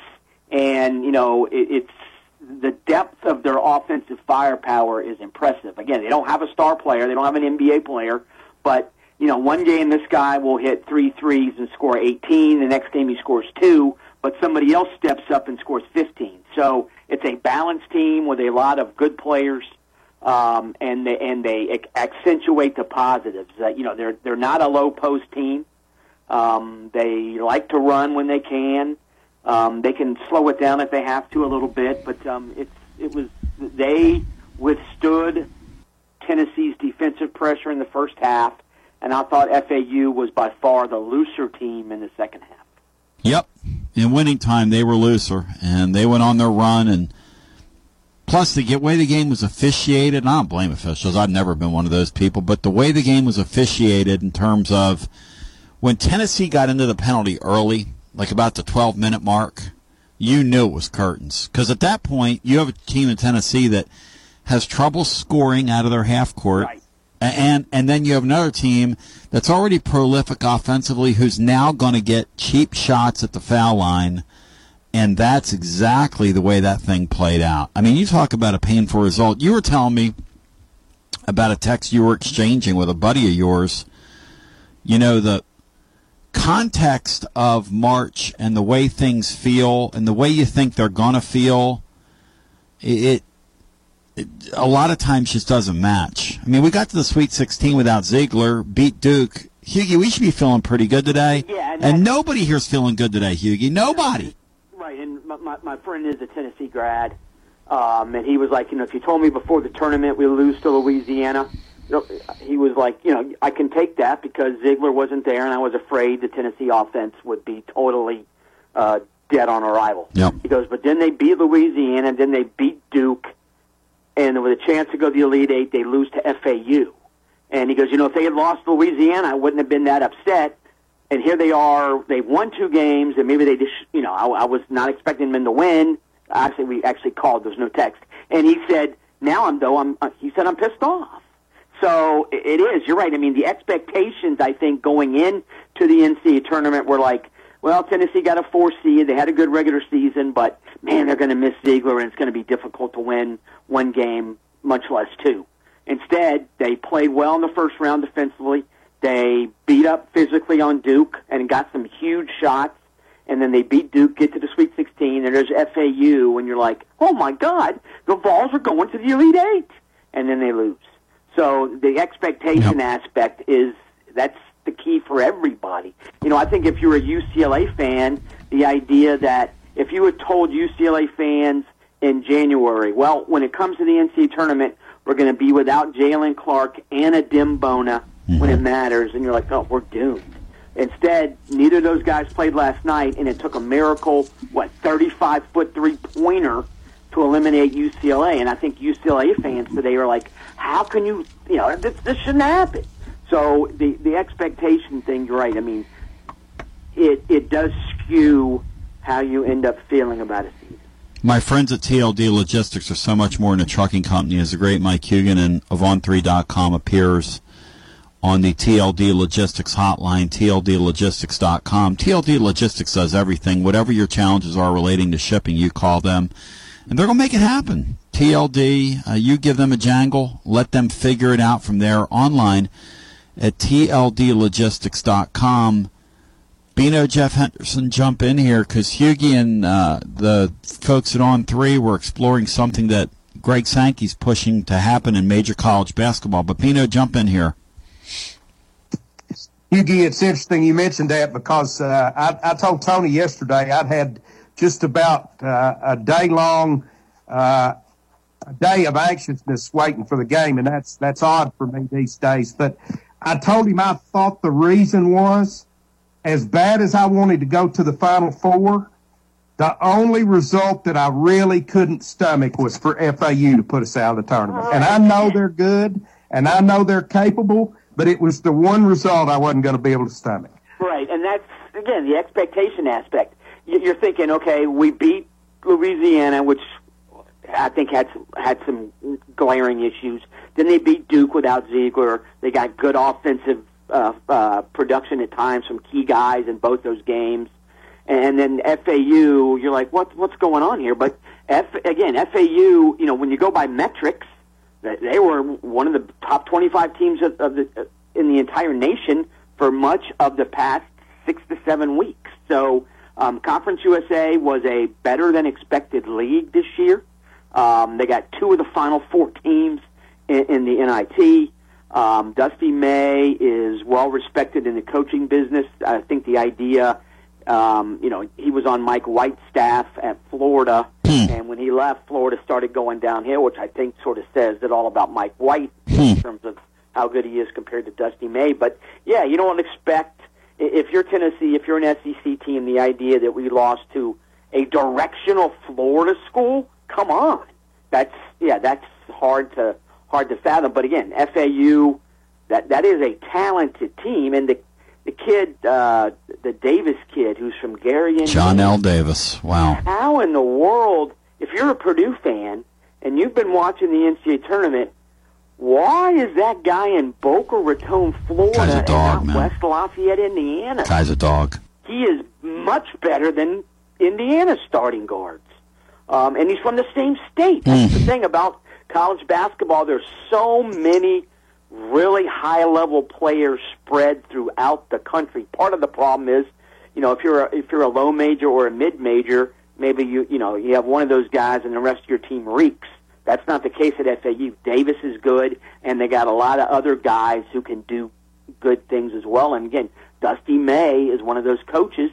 It's you and I have talked about this for a decade. It seems simplistic, but so. So many coaches, it's not, don't ask your guys to do something they can't do. So F A U, you know, this guy's a three-pointer. If, if a three-point shooter. If you drive to the hoop, I'm taking you out. So, you know, and this guy's a really good driver. If you take a three-pointer, you're on the bench. So um, they listen to their coach. Uh, they got weapons. They got athleticism. They bared down on defense in the second half.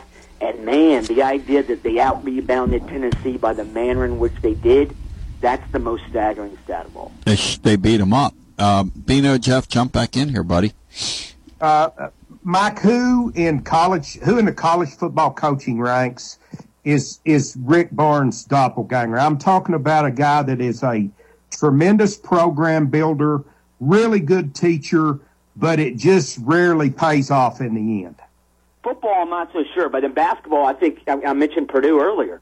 I, I think Matt Painter is one. I think Tony Bennett, and I know Tony Bennett has won an N C A A title. I still think that he's got some issues when it comes to tournament play. But, you know, I was talking to Tony off the air, and, you know, this was Tennessee's fourth twenty-five win season under Rick Barnes. They had had three of those in history before he got there. So, but there's no question that throughout his career, Barnes has sort of underachieved um, in in the N C A A tournament. Uh, and football's a little bit different because, you know, again, going we've talked about this the last couple of years. Going to bowl games, eh, who cares anymore? Um, so it's the, the postseason in football is different. But I, I think there's a lot of coaches, you know, there's something to be said for, you know, you're going to have a good regular season with Rick Barnes. And then the other school of thought is, I, okay, I get that. But what the heck has to happen for Tennessee to achieve greatness in the postseason? And going by Barnes' track record, I think the answer, unfortunately, for Tennessee fans is nothing he has shown yet makes me have a high level of uh, confidence going into a postseason. And yet he did a really nice job coaching this season. We, we've got a guy on our staff. And, Ziegler. I mean, that's, yeah, yeah, you lose Ziegler and you do what you do. Yeah, that's wonderful. Yep. Yeah. I have a guy on our staff who calls him Mark Richt Barnes, which is a pretty good comparison because, you know, Mark Richt is a class guy.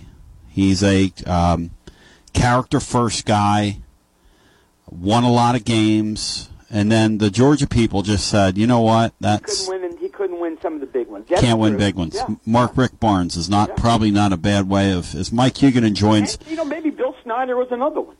Because yeah. Bill Snyder never won a, I mean, he had a chance to go to the yep. B C S once and they lost. So, um, yep. But there is something to be said for knowing, and, and and the N C A A tournament, good Lord, luck plays a monster role.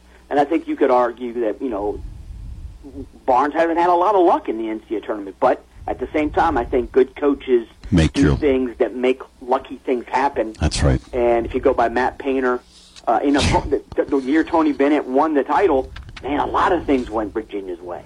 But it's almost like they sold their soul that year to get that title. But, yeah, Painter's one who has horrendous luck, uh, and Barnes' teams, even when he was at Texas, did not do well in the postseason. The folks at On Three continue to tell you about stories that are that are percolating. And you better perk up and look at this one. I don't mean use percolate and perk. But, hey, I'm, I'm running on about four hours sleep. It's the best I can do. Hugie, um, Greg Sankey, and some other people, in the spirit of grabbing money, yes, want to ruin, and I mean ruin, March Madness. Tell us about it, what, what they're talking about. The N C A A Transformation Committee said, um, per, given the number of athletes and the number of teams competing in sports, maybe every single postseason should include twenty-five percent of the teams that play that sport. So for college basketball, that would mean a ninety-team N C A A field for the men and the women. It would also increase the size of the baseball field and the softball field and the track, everything. But obviously, the N C A A tournament, um, I think sixty-eight is, frankly, four too many. Um, but the idea of adding twenty-two teams, Um, and it, we quoted a bunch of people saying, don't mess with this. And Mike Trangisi, the former Big East commissioner, who's a big hoops guy, said, you know, there's at some point, you know, trying to get it, make everybody happy. You know, the inclusiveness doesn't need to include the N C A A tournament. And we quoted another guy anonymously saying, well, you know, just, just have the whole season be the N C A A tournament. You lose three games, then you go to the N I T. You lose three games at N I T, then you drop down to another tournament. You know, that, maybe that's what it takes to make everybody happy. But we we, we looked at a potential ninety-team field. Um, I believe there were ten teams that would have losing conference records that would have made the field, and, and because you know the, the you know everybody was complaining about Clemson and North Carolina. You'd also have like Seton Hall, Villanova, Florida, Washington State, Colorado. I mean, the idea that a team with a losing conference record deserves a chance to play for a national title is ridiculous. And there, there's some, you know, Arkansas got to the Sweet sixteen this year despite having a losing conference record. But I don't think that should be normal, and it certainly would be vastly more normal if the field incre- increased to ninety. And you're right, the idea, you know, Sankey is pushing this. Um, To me, you know, I think Sankey's awesome as a commissioner. He wields an enormous amount of power, and it's deservedly so. That's, this is a blatant, blatant money grab by the big conferences. Because oh, how long would it take to play these postseasons? Because baseball would have like a double elimination thing, and you'd, they'd be playing for three months. Exactly. That's and that's and the, the good thing is the Transformation Committee just recommended that each sport. There's committees for each sport. They're the ones who ultimately will vote will vote on it. Right. But I, you know, and the idea that, you know, coaches, well, you know, if you, it's hard to fire a coach who makes the N C A A tournament. You know, not if they're seventeen and sixteen overall and six and ten in their league and then lose in the first round of the tournament. No, it's not hard to fire them. So um, there's, there is, there can be too much of a good thing, and don't mess with March Madness. Um, the again, the women's field increasing to ninety as well. Um, baseball and softball increasing. I mean, come on. Hughie, is Florida Atlantic going to get to is Florida Atlantic Hughie going to get to the Final Four now that that kid's all beat up and banged up uh, from uh, Kansas State? I think they lose to Kansas. I still think Kansas State. Um, Kansas State won't get out rebounded like like Tennessee did. Oh boy! I, I think Kansas State's offense is obviously vastly better than Tennessee's. I think F A U is going to have a ton of problems with Keontae Johnson, and I think that Noel um, playing at ninety or ninety-five percent. He, I mean, some of those passes, man. Oh my! Oh God. Man, was he? He was, and that was an incredible basketball game. Um, three of the four games last night were incredible. The only one that wasn't was Arkansas, UConn, and yep. Thank God we didn't have to see Musselman take his shirt off again. Well, and that's a great, and that's a great line. Great thing. Tonight, Alabama, San Diego State. My guys on uh, Winners and Losers, presented by our friends at Twisted Tea, pick San Diego State tonight as an absolute live dog against Alabama. Do you concur? What's the spread? Uh, Brian, what's the number in that game? Either you or Degenerate Mino know? It is seven, seven and, a and a half. Seven and a half. Seven and a half. They, they say live dog, live dog, live dog. I think San Diego State's defense and physicality um, w- will cause some issues. The problem is San Diego State cannot, is not very good offensively. I-, I think the one thing you look at, though, is when Alabama went to play Oklahoma, Alabama struggled from three-point range, and Oklahoma blew their doors off. San Diego State is much better than Oklahoma. Um, you know, I think Alabama does intimidate some teams with its with its physical nature. No. San Diego State looks at that and laughs. Um, San Diego State, you know, you drive the lane against them, they they might put you on your on your butt. Um, and they also play extremely good perimeter defense. Tennessee um, bullied Alabama.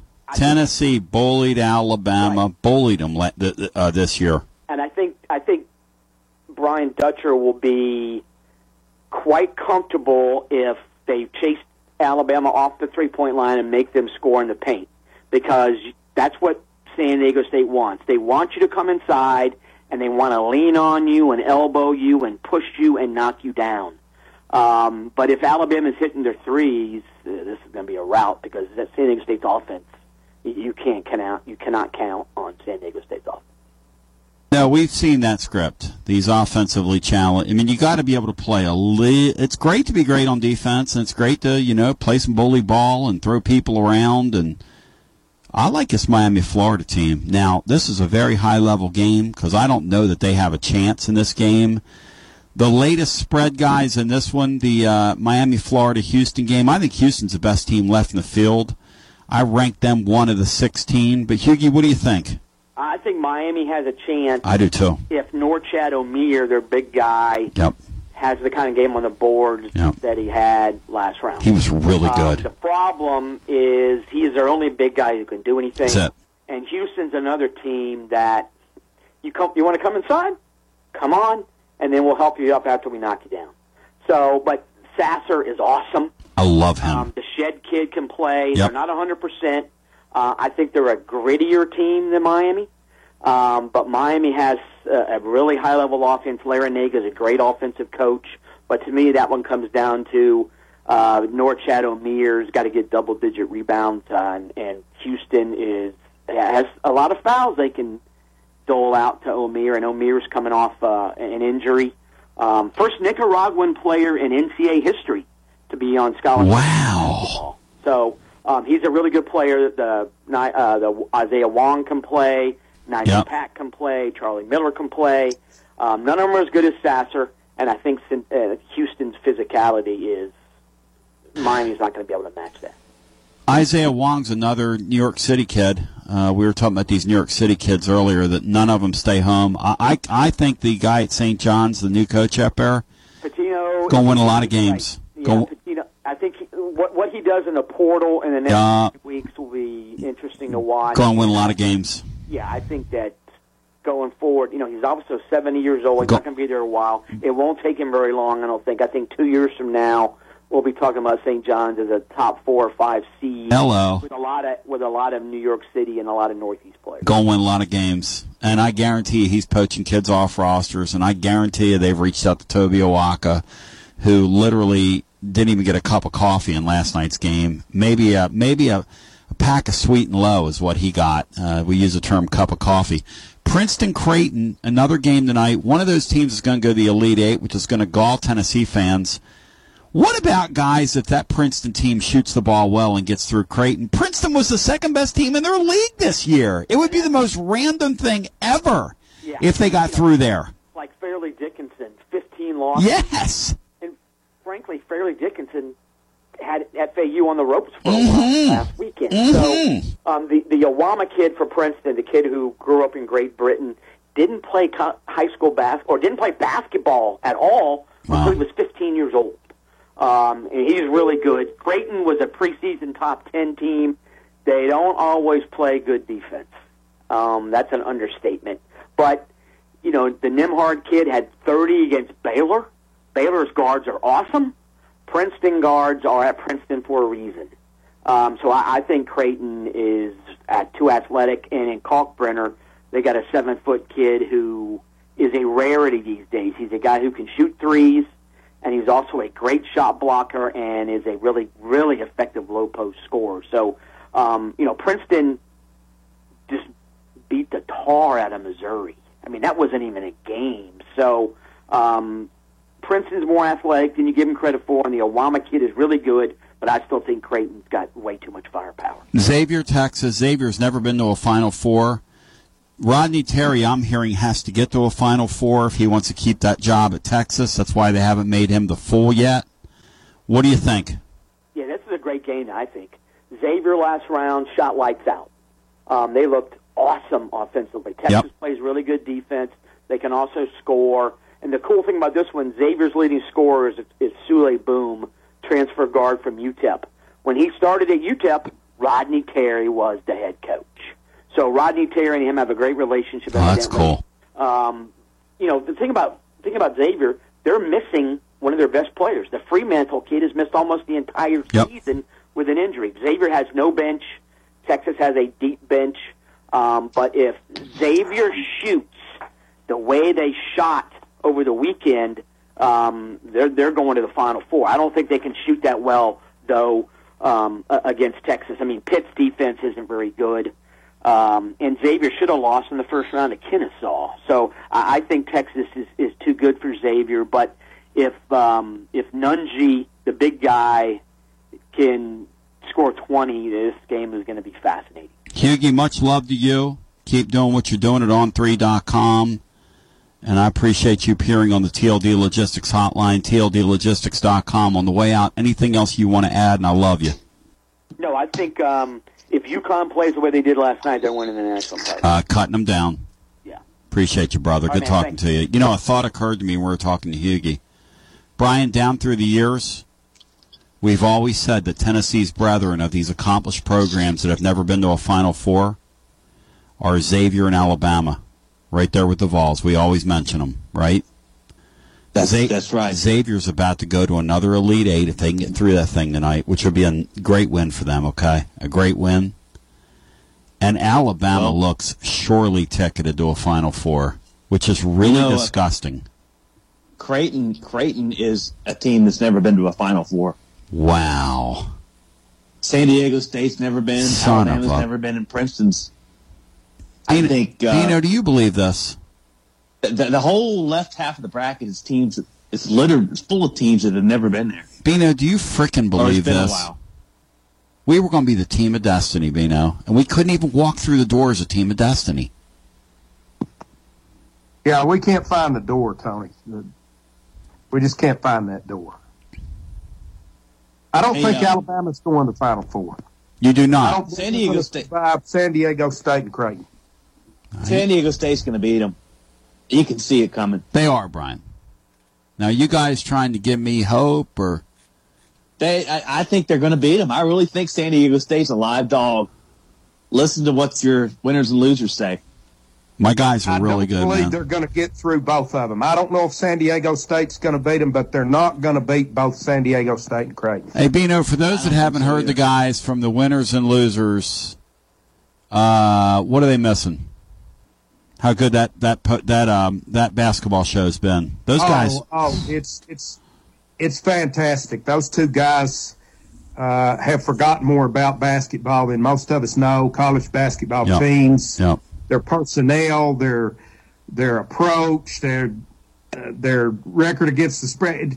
It's just it's just fascinating to listen to. I love it.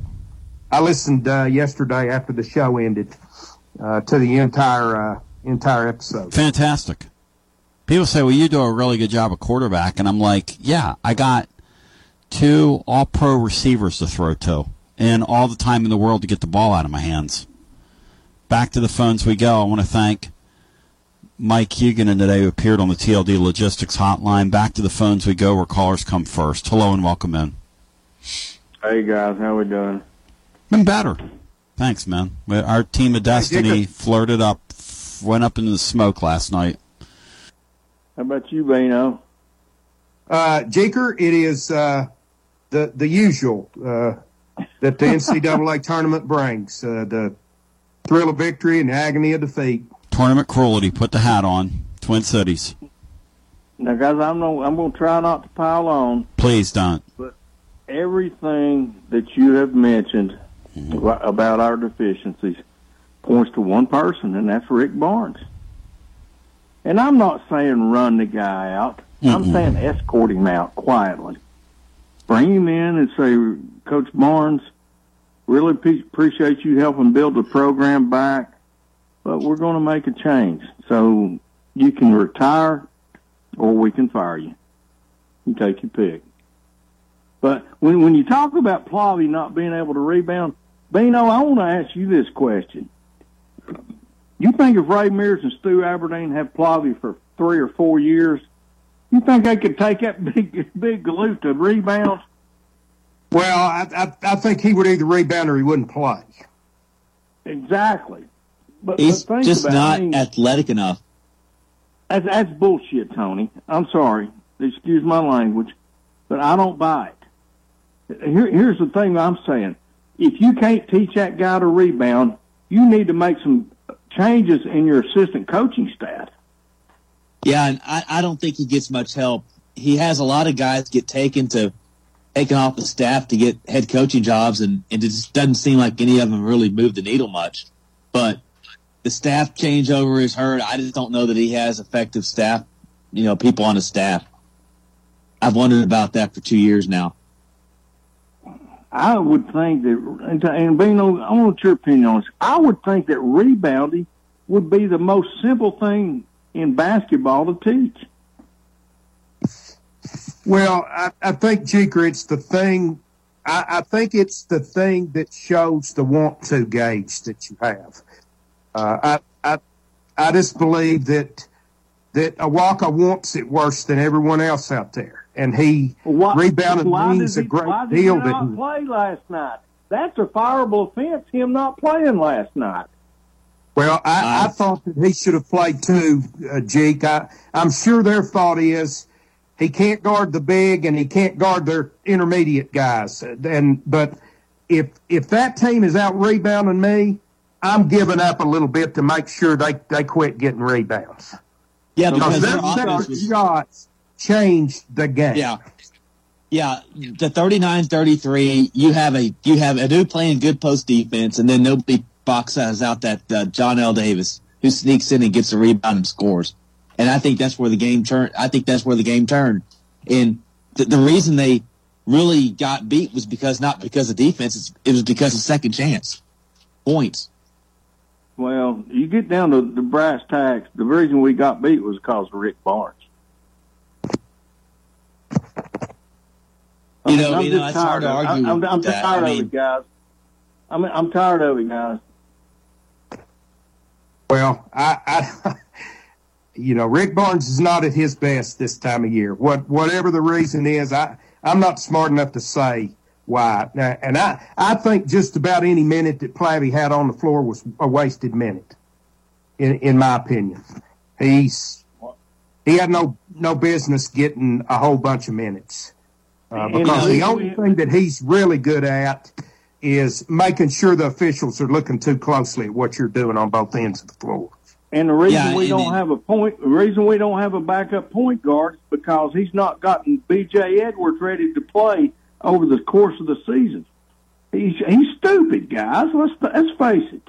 Well, he's not stupid now. Come on, well, that's a little stupid. Strong. It's just that he hasn't made very, you know, he, he's got some puzzling things about him. How can you say, but man, stupid? Once you once you didn't get Yuri Collins, your only real other choice was to get B J Edwards ready to, to play, and they did neither.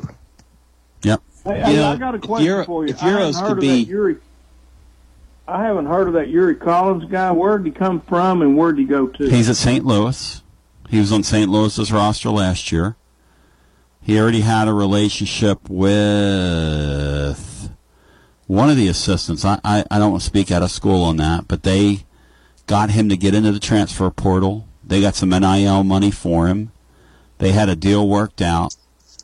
He went into the transfer portal. Um, somehow the word leaked out, I don't know, from here, from there, from our media, from their media. But Travis Ford found out that Tennessee had tampered with him. He hit the roof, went nuts, called Barnes, read him the riot act, accused him of tampering, and Barnes said, we're not going to touch him after they did all that work.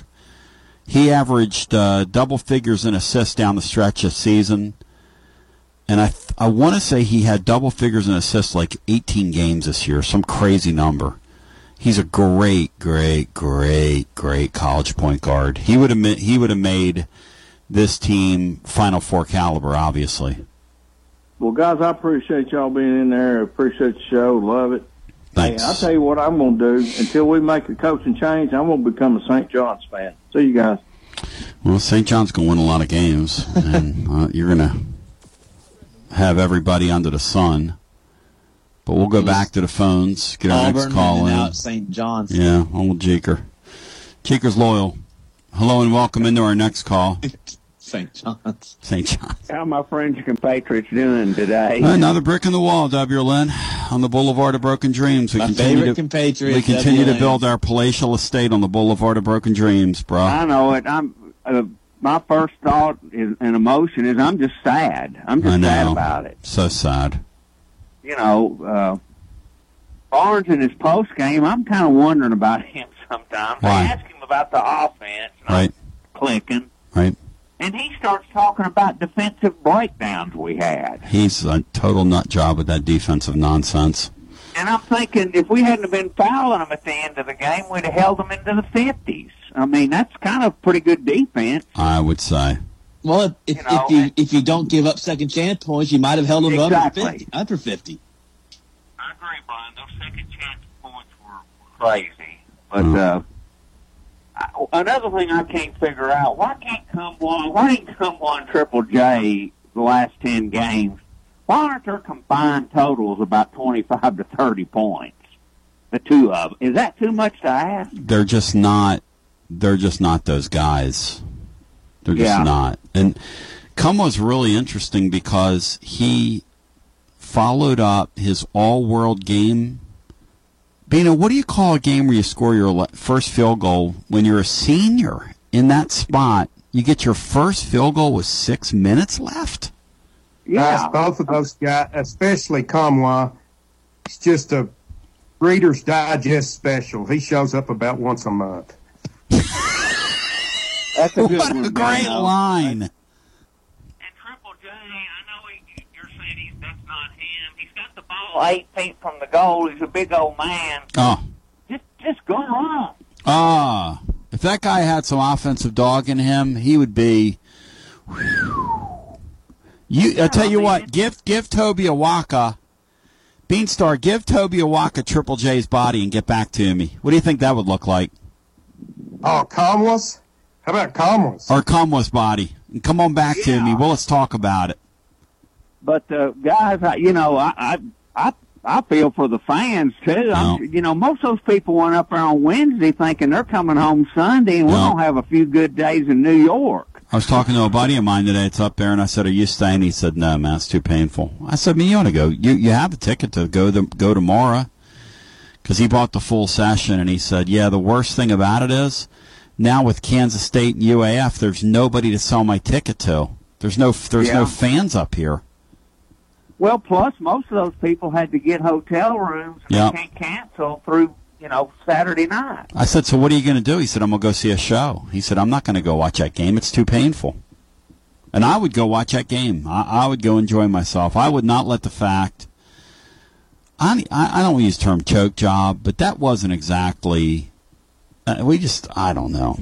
I don't, I don't I'm know too that tired. I could enjoy myself at that game watching it. No one I should be watching. It, it, it'd be tough. You know, I mean, I, I've, I've been in I don't, those I don't think I could enjoy that. And I don't like going, in that circumstance. You know, because if somebody from the, from the team, well, Florida Atlantic's different, but oh. if you're in there and some team makes a crack at you, that's not going to be good. Well, that's true. I, was, I guess you don't wear your. I guess what you would do is not wear your collars if you're just going to go and enjoy it.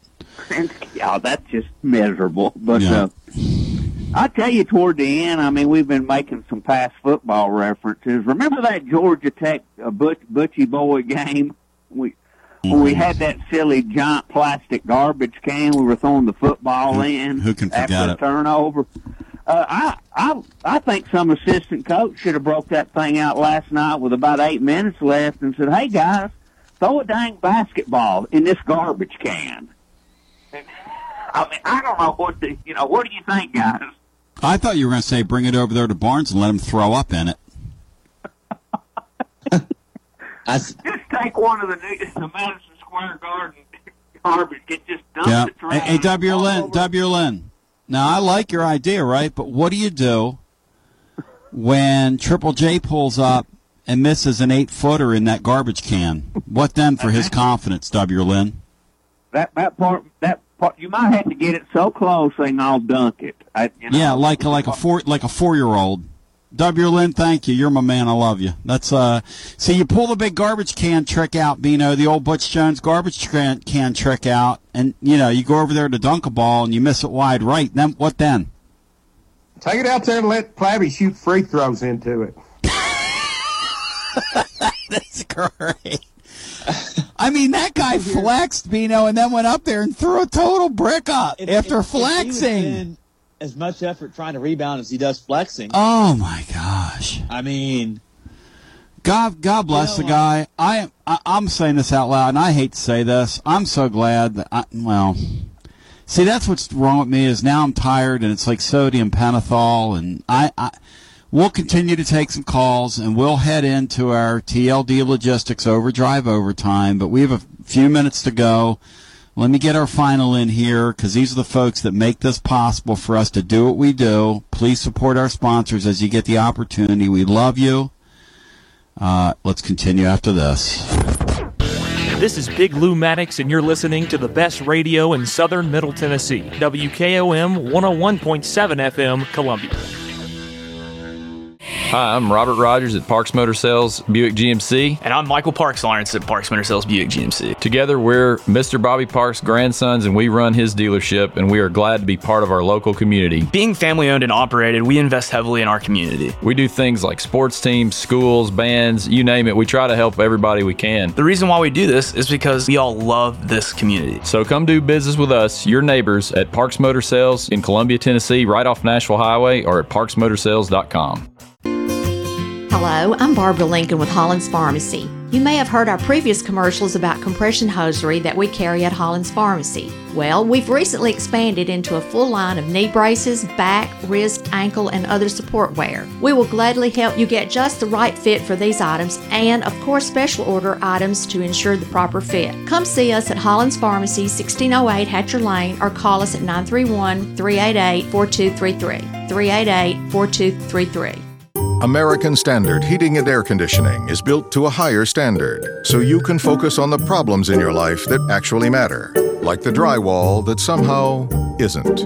American Standard Heating and Air Conditioning, built to a higher standard. Call Davis Heating and Cooling at nine three one, three eight eight, two zero nine zero for all your home comfort needs. Davis Heating and Cooling is your local American Standard dealer and proudly serves the Murray County area. Find Davis Heating and Cooling online and on Facebook or call today, three eight eight, two zero nine zero. Hi, I'm Steve, the garbage man. A while back, I told you a story about Packer, our mascot, that Don found in the garbage truck after someone had thrown her out. Well, since then, I've been asked several times about Packer. Is she a dog or is she a cat? I guess I never thought to say, but she's a pit bull mix, and you can see a picture of her sitting in the driver's seat of Don's service truck on our website, garbage man inc dot com. Are you thinking about a new fence? Maybe you need a pole barn. Then you should give Sands Fence Company a call. That's nine three one, three zero nine, one six four four. Will Sands has built his business based on the principles of honesty, quality, and integrity. Sands Fence Company has been in business for over twenty years, providing the community with farm, residential, and commercial fencing, as well as pole barns and buildings. Call today for a free estimate. Sands Fence Company, nine three one, three zero nine, one six four four. nine three one, three zero nine, one six four four. For forty years, the Jewelers Bench has worked hard for their customers and provided the highest quality jewelry at the best price. They keep going back. Recent renovations have allowed them to expand their inventory. More high-quality jewelry, custom vintage and estate pieces, and professional jewelry and watch repairs. They also buy gold. The Jewelers Bench, still here, still great service. eight oh eight Trotwood Avenue, Columbia. Hello, my name is Connor Mims. My wife Bradley and I live in Columbia, Tennessee in Riverside. I am a deck and porch builder and my wife is a second grade teacher at Riverside Elementary. My specialty is designing and building elegant and comfortable porches and decks. Let me work with you to design and build the porch or deck of your dreams. Give us a call today from our website, mims modern landscape dot com. That's mims modern landscape dot com, and check out what we have to offer. Thanks. This is Laurie Cole, Executive Director with Pay Grace Forward. We are a community solution to predatory lending. We help people in Murray County who are trapped in payday and title loan debt. We do this through financial mentoring, followed by low-interest grace loans. To see if Pay Grace Forward can help you or to volunteer with our organization, please visit our website at pay grace forward dot org or call nine three one, five four eight, six seven nine seven. Hello, this is Sergeant Brian Goetz with Columbia Police Department. As a friendly reminder, the annual Mule Day Parade is Saturday, April first. Road closures will take effect from seven a.m. to noon. Motorists traveling in Columbia that morning should expect delays around Garden and Carmack, West seventh, and Murray County Park. Follow our Facebook page at Columbia P D T N for the most up-to-date information.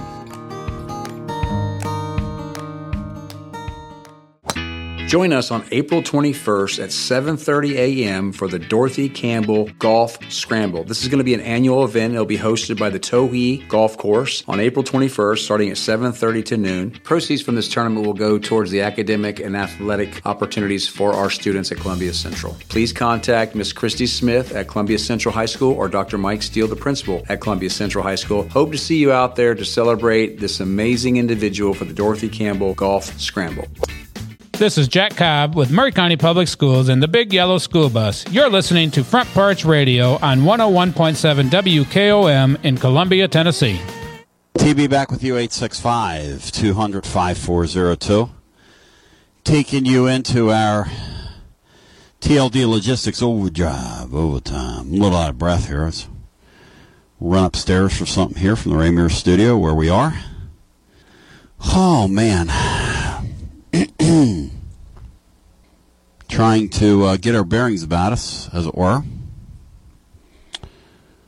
You know, it's really weird because it's hard to fault the basketball team for getting to the Sweet sixteen minus Sakai Ziegler, and yet, as somebody said to me earlier in the week, if you lose to that Florida Atlantic team, it's going to feel really horrible. And I thought, well, yeah, but I'm not going to hold it against them, and I really don't hold it against them. It's just like what happened under this head coach is just going to happen.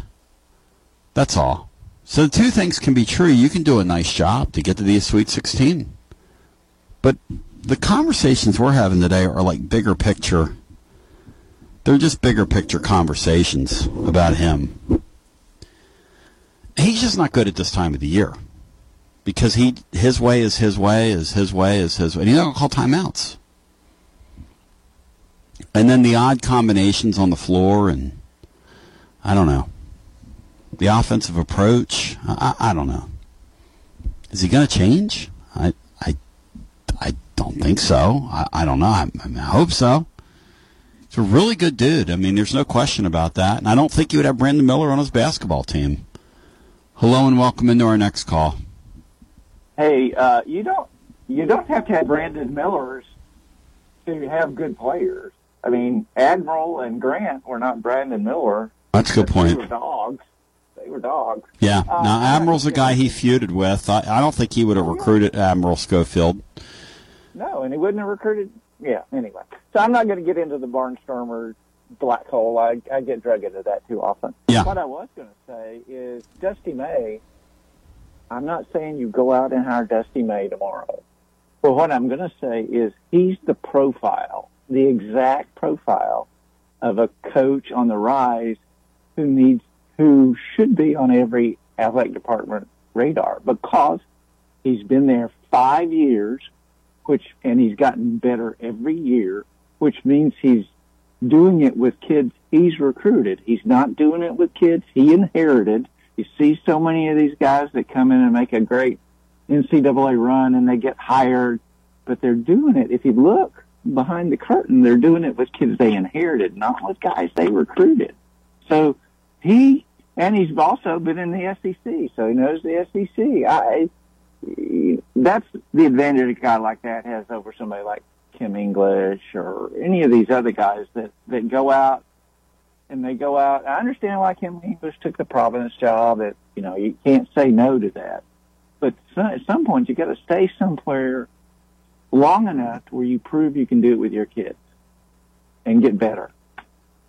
I, I've lost track of kind of what's still available out there, uh, but I'll be surprised if Dusty May is still at F A U next year. Yeah, and it's, that's the shame yeah. about the way these guys, the way this happens these days, because so many of them, assistants, don't, or so many of these guys don't get a chance to save five years, and so you don't know no. because people are so eager to get that that flash in the pan, no. but they don't let them mature. You know, you know, it's, you know, sir. Yeah, to your point, sir. His whole team comes back next year. Yeah, which is remarkable. Tennessee got beat by a team that was younger than them last night, which is yeah. another thing that's yeah. just really frustrating about the deal. And one other thing I wanted to say, and Bino would yeah. probably appreciate this or understand this.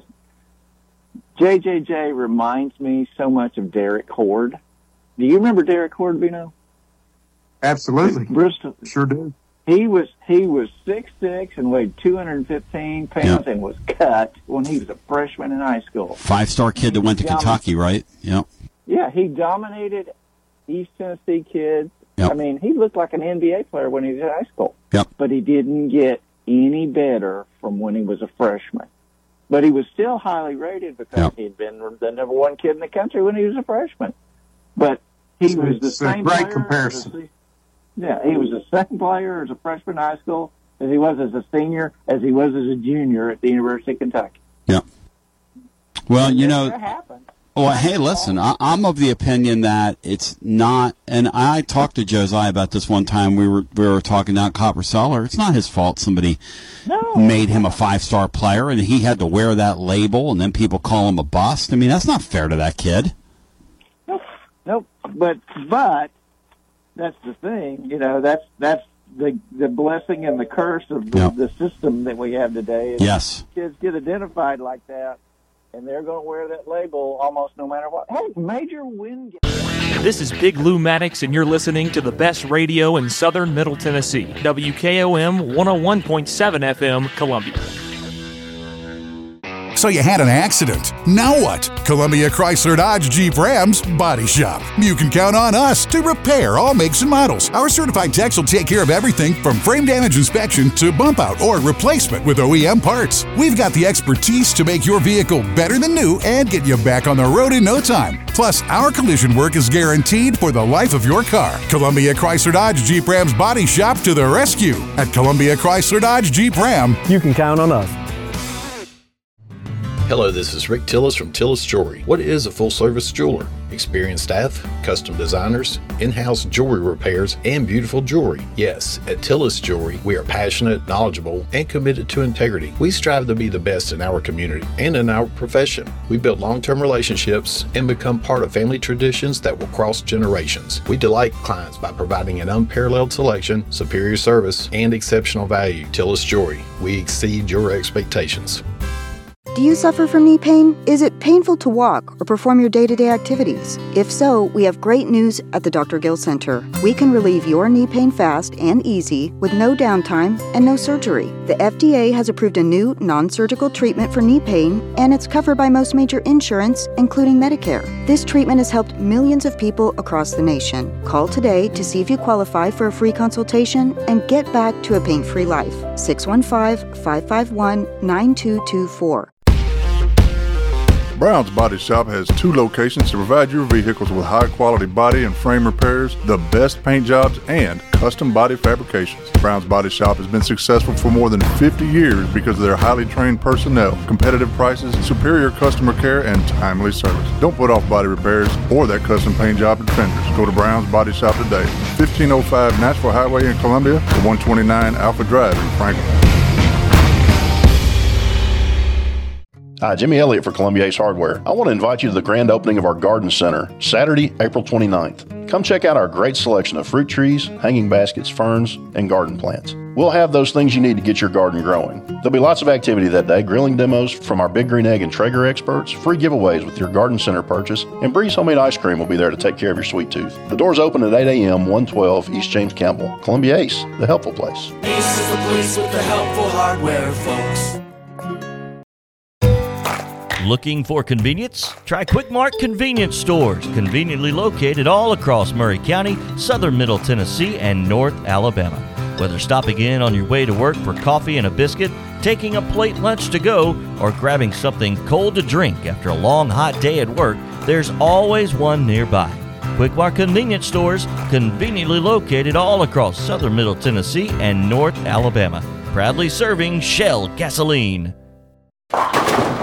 Hey, this is Derek Ransom with Ten Pin Alley, voted number one family entertainment center in Murray County. We offer thirty-two bowling lanes, giant arcade, laser tag, bumper cars, and a full cafe and bar menu. We also specialize in group events, kids and adult birthday parties, company parties, sports team parties, and holiday parties. We're located at three twenty-two East James Campbell Boulevard in Columbia. Call us today at nine three one, three eight one, bowl or visit us at ten pin dot com. Ten Pin Alley, it's where the good times roll. I am Jack Blackstone. And I'm Emery Blackstone. Together, we are Greenway Tech Repair. Tired of slow computers, cracked phone screens, and fancy home electronics you don't know how to use? We can help. We provide local on-site services as well as remote troubleshooting for any job, no matter how large or small, from computers and laptops to mobile devices and home electronics. We Blackstone Brothers are eager to serve our community. Find us on Facebook at Greenway Tech Repair or by phone at nine three one, three eight eight, two six nine one. That's on Facebook at Greenway Tech Repair or by phone at nine three one, three eight eight, two six nine one. This is Mark Curry at the Trailer Store. We are a local, family-owned business. Every day, I work with my wife, Susie, my mother, Becky, and my son, Justin. We offer a full line of lawnmower trailers, utility trailers, stock trailers, and a full line of trailer parts. We also offer service. Come see us at ten twenty-one New Lewisburg Highway. Call us at nine three one, three eight one, two seven nine five. That's nine three one, three eight one, two seven nine five. Are you looking for a fun event to take the family to? Harmon Scrap Metal is hosting an Easter egg hunt on April eighth from two to four p.m. at Woodland Park in the Fallen Heroes Shelter. This will be fun for the whole family. We will have food trucks, prizes, and photos with the Easter Bunny. Come on out and support local. Start times vary by age. Visit our Facebook page, Harmon Scrap Metal, for more information.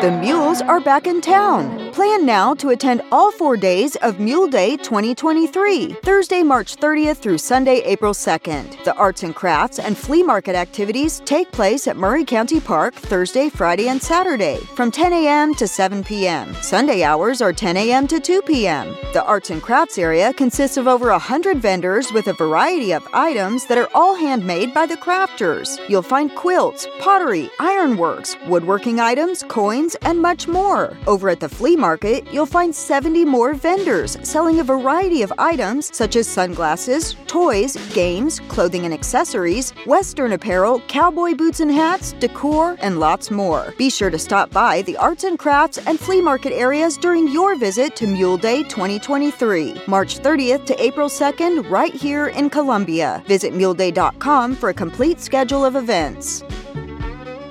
This is Jim Ross, and you are listening to Front Porch Radio, W K O M one oh one point seven, located in Columbia, Tennessee.